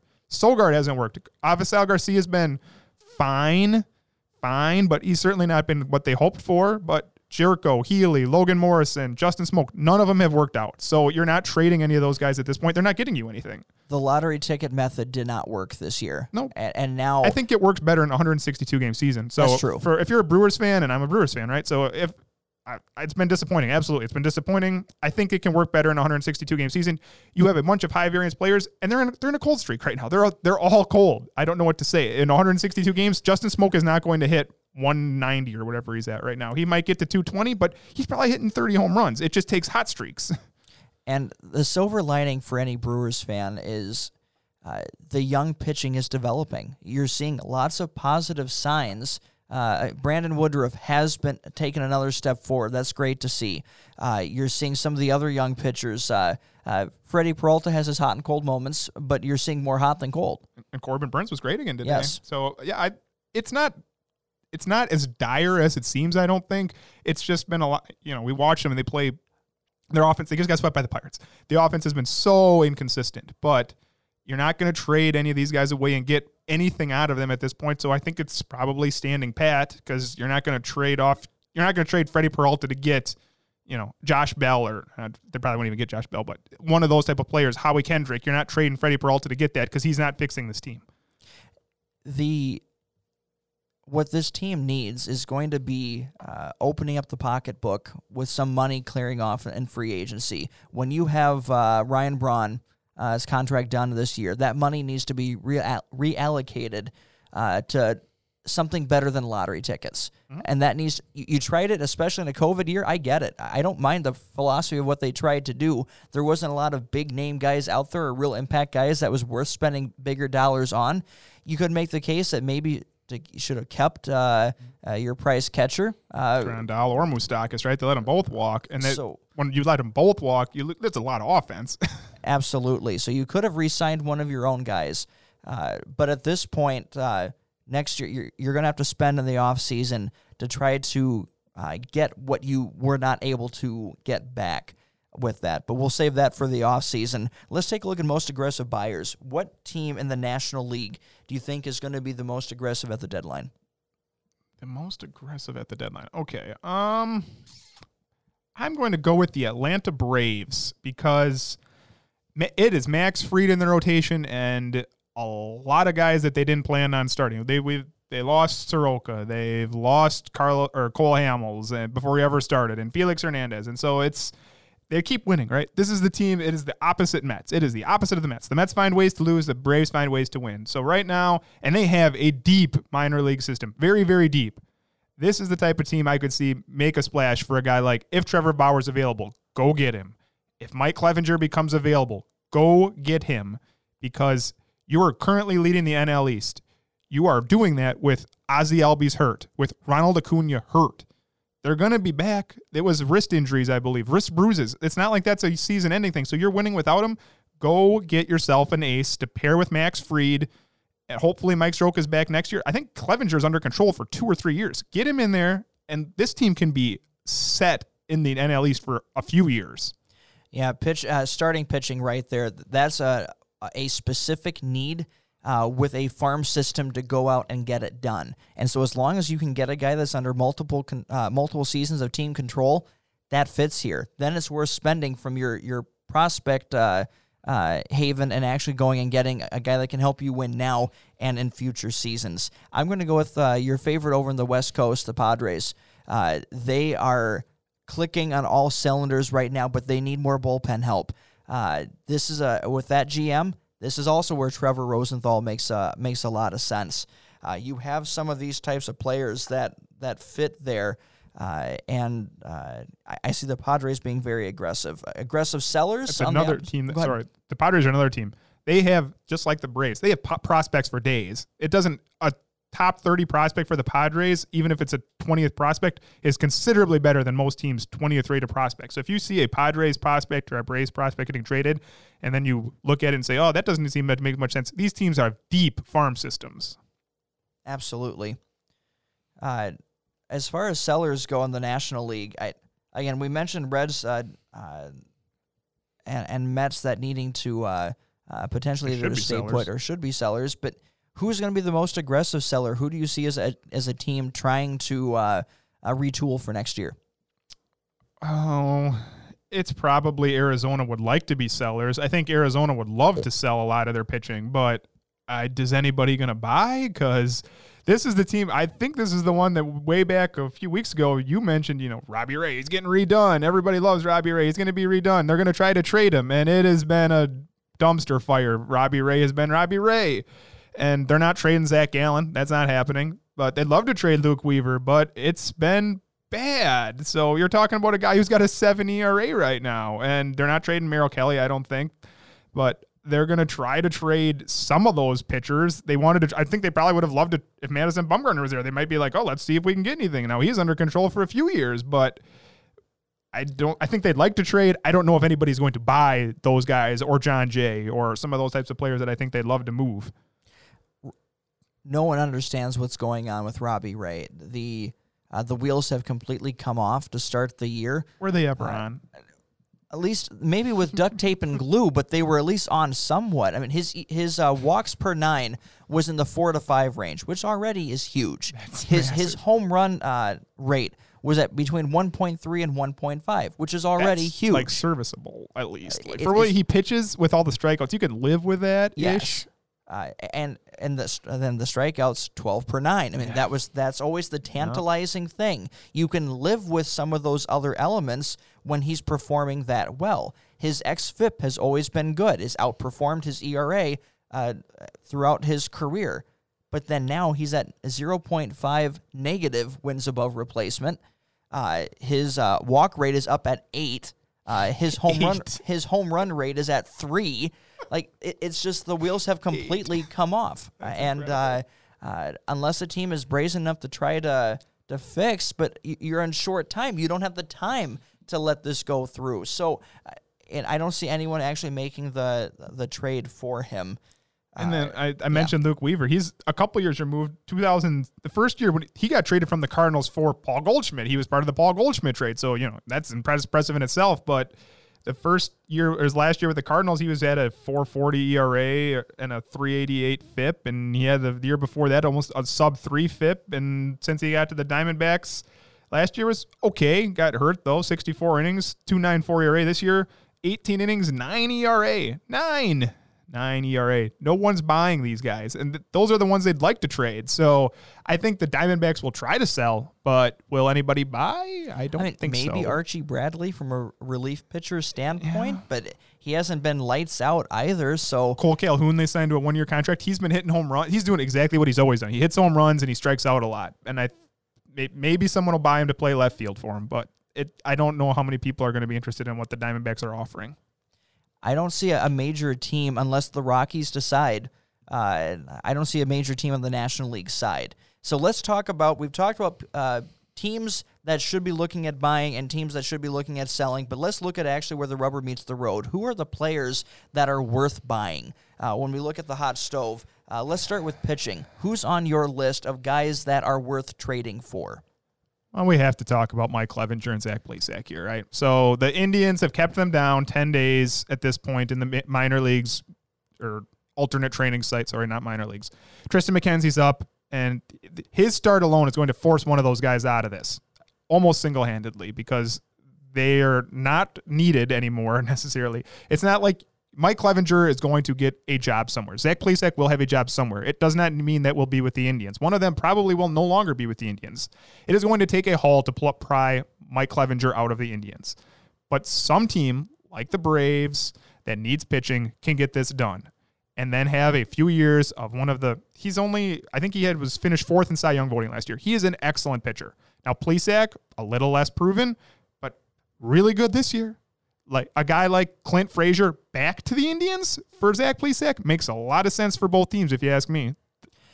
I like a Mike Clevinger for a Jeff McNeil type with the Mets. The Mets did that type of deal with Marcus Stroman uh, last year. It just didn't work out with uh, opt out uh, for uh, uh, COVID.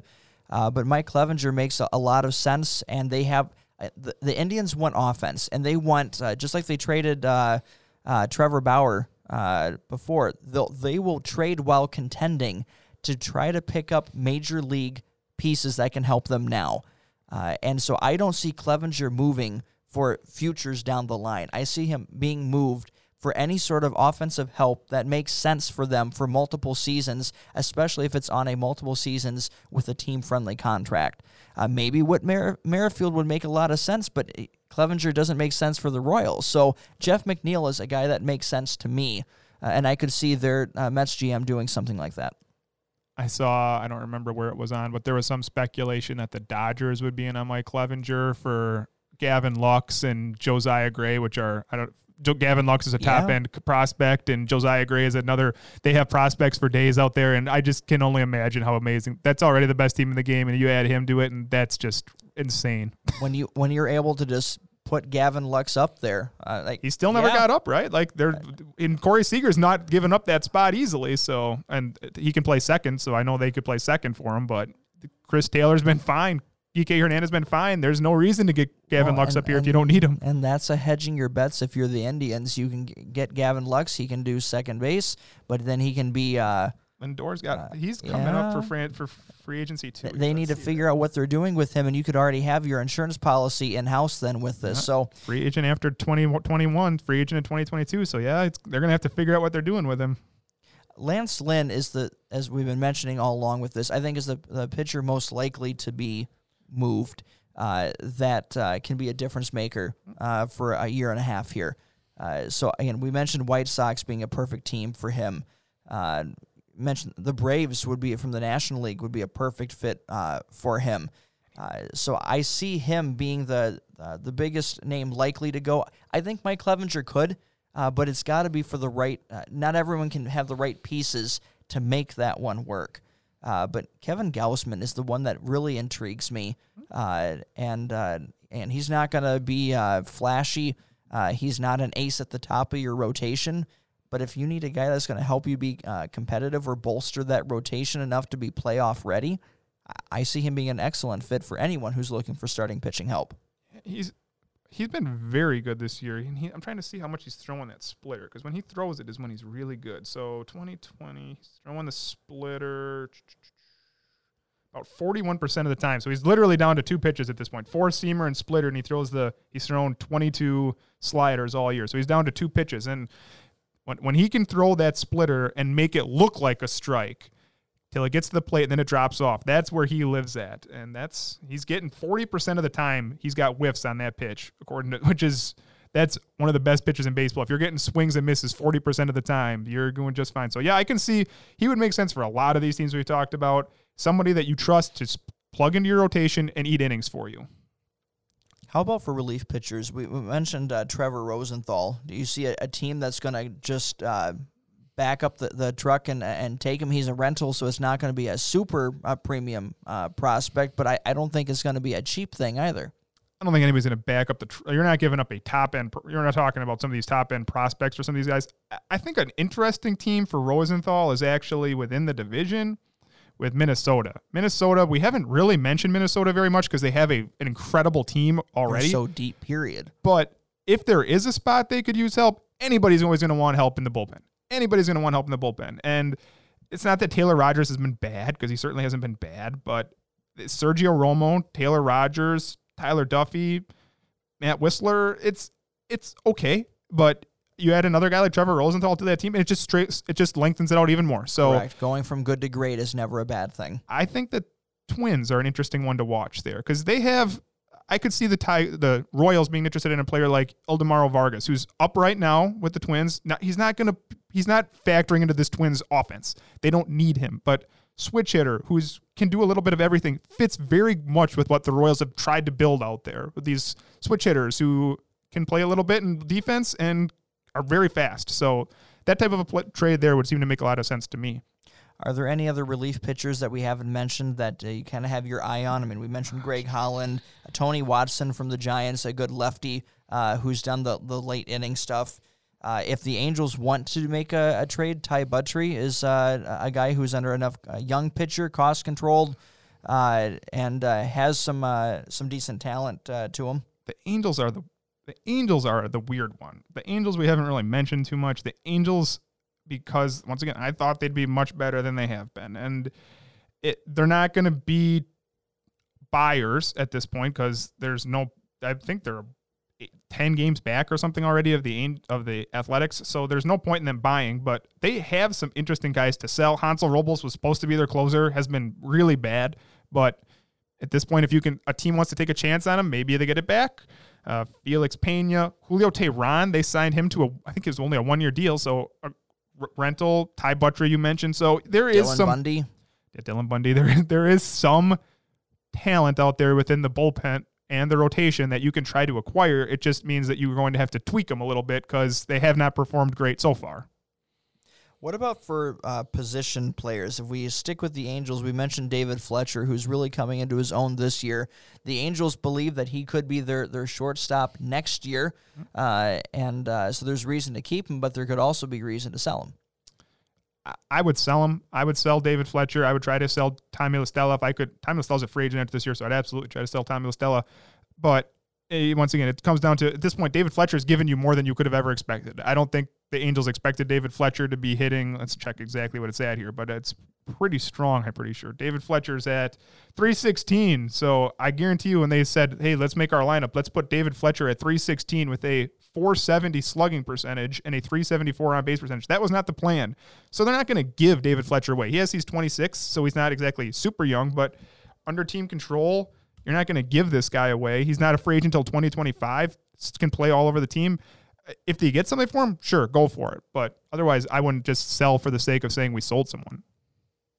Kyle Seager is probably the biggest name. Yeah. Uh, as we mentioned, the Seager brothers. Kyle Seager has had a second half of last year was good, uh, and this year now he's he's uh, especially offensively really playing well, uh, and the defense has been there. It's been it's been health has been his biggest challenge, uh, and he's starting to show back. Now the catch is the contract that is still there. He's still being paid like 20 million bucks next year.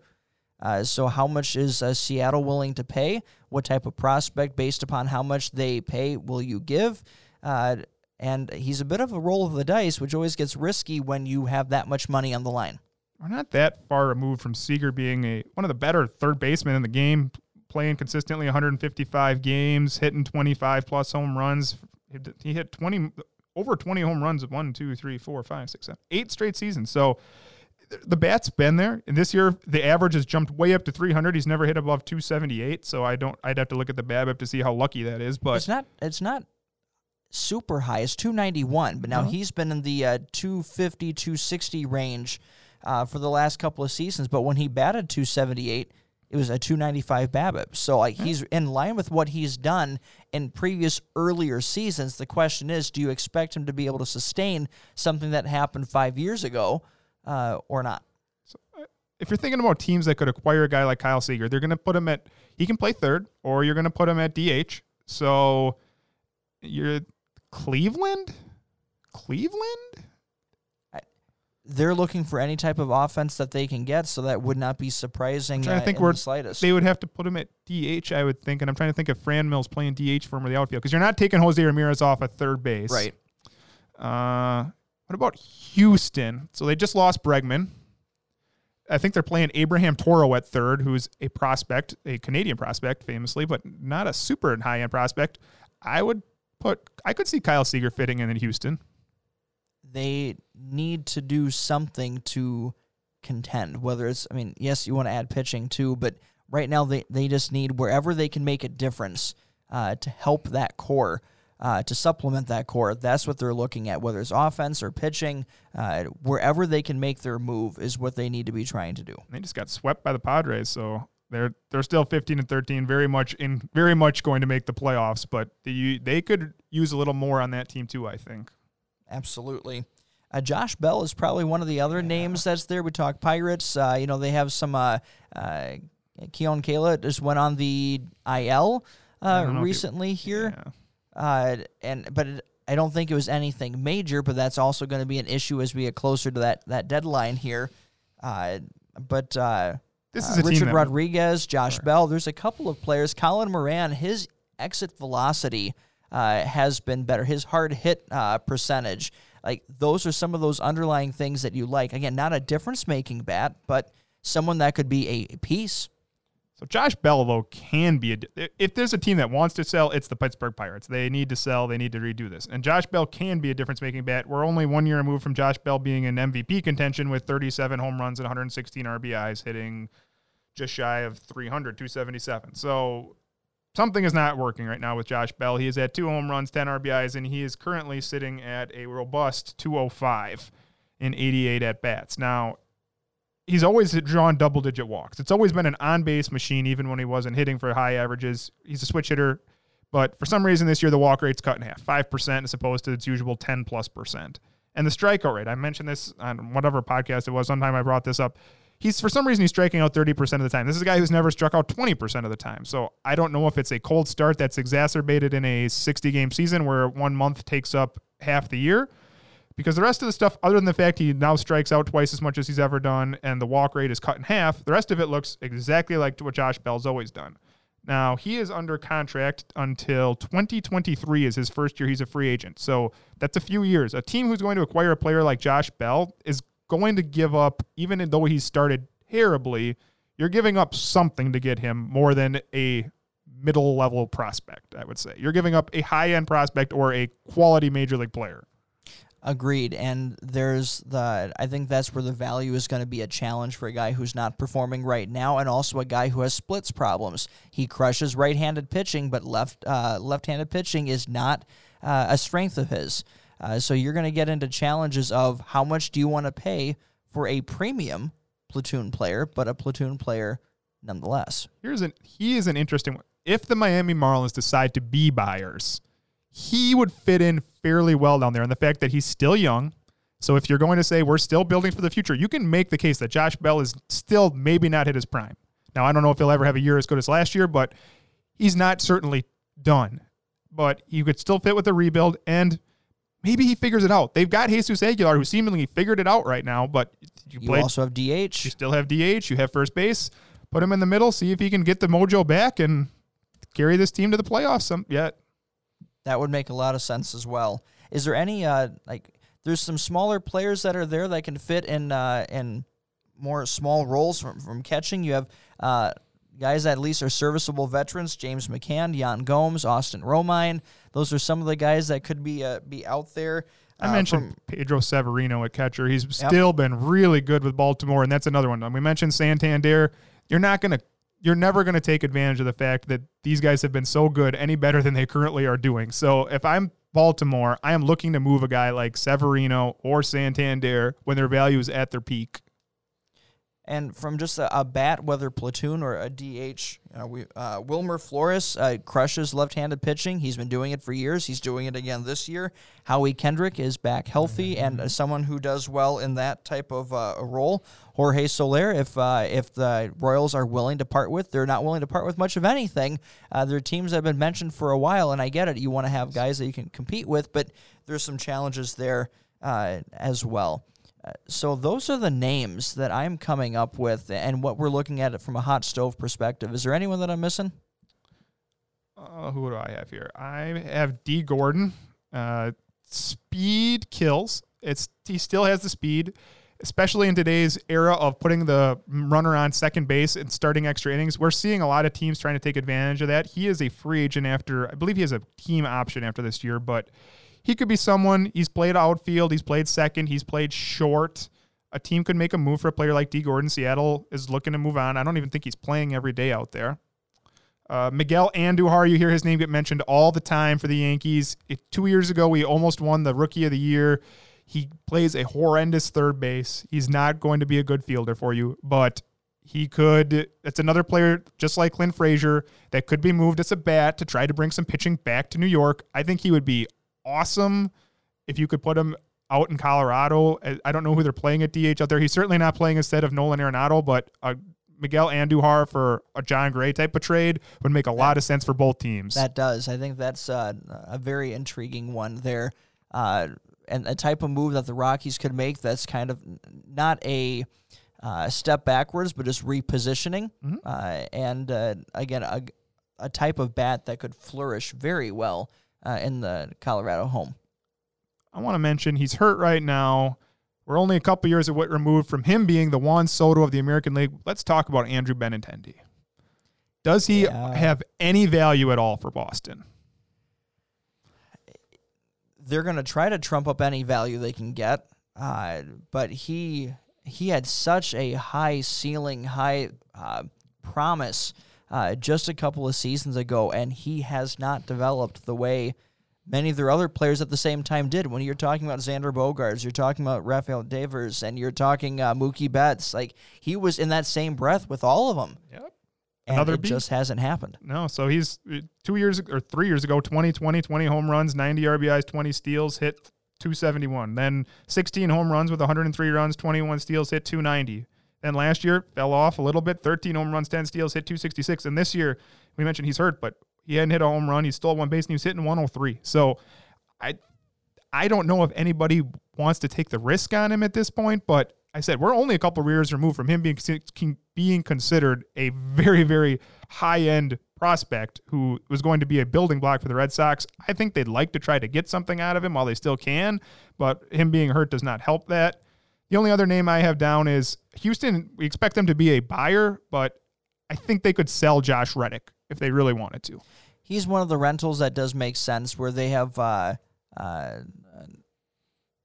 where they could still contend and yet trade him to maybe get a uh, some A bullpen, help. bullpen help, Bullpen help is what I would think when I saw Josh Reddick. I thought Josh Reddick. They can play Kyle Tucker in right field. He's he had a three triple. Did you see that he almost he hit for the cycle, but instead of stopping at second, he went for the two triples in a game. I love it when a player is willing to do that. That to That's me is awesome. the same 3-0 uh, uh, swing uh, with it. I love that. So uh, that was another name I had. Otherwise, we hit on most of the names I had on here as players to watch this upcoming week to be traded. And we're not many days away. Next weekend is uh, when We'll recap it.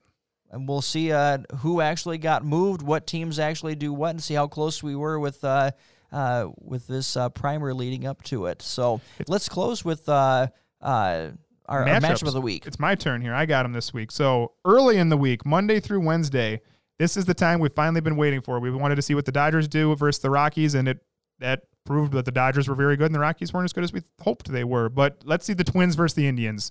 The Twins, still pounding the cover off the ball, playing some very good offense. One winners of the last two, seven and three in their last 10, 19 and 10 overall. The Cleveland Indians also seven and three in their last 10. Game and a half back, Minnesota, Cleveland, Monday through Wednesday. As far as individual pitching matchups, I got two for you. On Tuesday night, Luis Castillo, I said, the peripherals look incredible. If you've never seen the changeup, watch it because it is worth the time in itself versus Brandon Woodruff of the Brewers. The Brewers have been struggling. Brandon Woodruff has not been struggling. He has a very impressive fastball. And on Thursday night, this is the game on national TV. So if you have Fox, and I'm assuming most people have Fox, you can watch it. Aaron Nola versus Max Scherzer. There's going to be some uh, fun matchups, and and uh, from a pitching standpoint and team standpoint this week, is it Yankees and Braves also this week? I thought I was seeing something about check. that. Uh, so we have some uh, some good matchups this week, uh, and I'll I'll end it on this uh, uh, on this non baseball note. Luka Doncic has been otherworldly for a while now. And yes, it is Yankees Braves. And uh, someone who uh, again some different uh, trash talking that went over the line in this testy playoff series. I heard about that. And there's been a lot of commentary on it. I'm not here to dive into that, but what I will say is I love it when players respond on the court. And what happens today? The beautiful crossover in the middle of a triple double, game winner, three point shot, nothing but net. Uh, that's how you answer in sports. It's Luke not Doncic. about the trash talking. It's about uh, the performance on the field, and you couldn't put a better excl- exclamation point uh, to that. Luka Doncic's a superstar. He's the Fernando Tatis of their game, and that he's this young superstar of the game who's going to carry it for the next 10 years. The fact that the Atlanta Hawks drafted Luka Doncic and traded him. I like Trae Young. Trae Young's a fun player to watch too, but the fact that you had Luka Doncic somehow fall to you at four in the draft and you traded him away is just well, what a blunder. Because how do you pass on that guy? What happened uh, today? Uh, was Jordan esque, and I'm not saying oh. that lightly. Oh yeah. Uh, not just with the game winner, but he had one of those where he was trying to convince the the Mavericks medical staff that he could play in this game uh, about 40 hours after spraining his left ankle. Have you There's watched questions. the NBA playoffs? You watched any of the NBA playoffs? Just just little snippets. I'm still sort of mad at the NBA. Not not to get political. I'm still sort of mad at the NBA, but I did watch the Bucks, and at least they won a couple games because I was beginning to worry that they were going to really let me down and not even win one series the way they've been going into it. So go Bucks.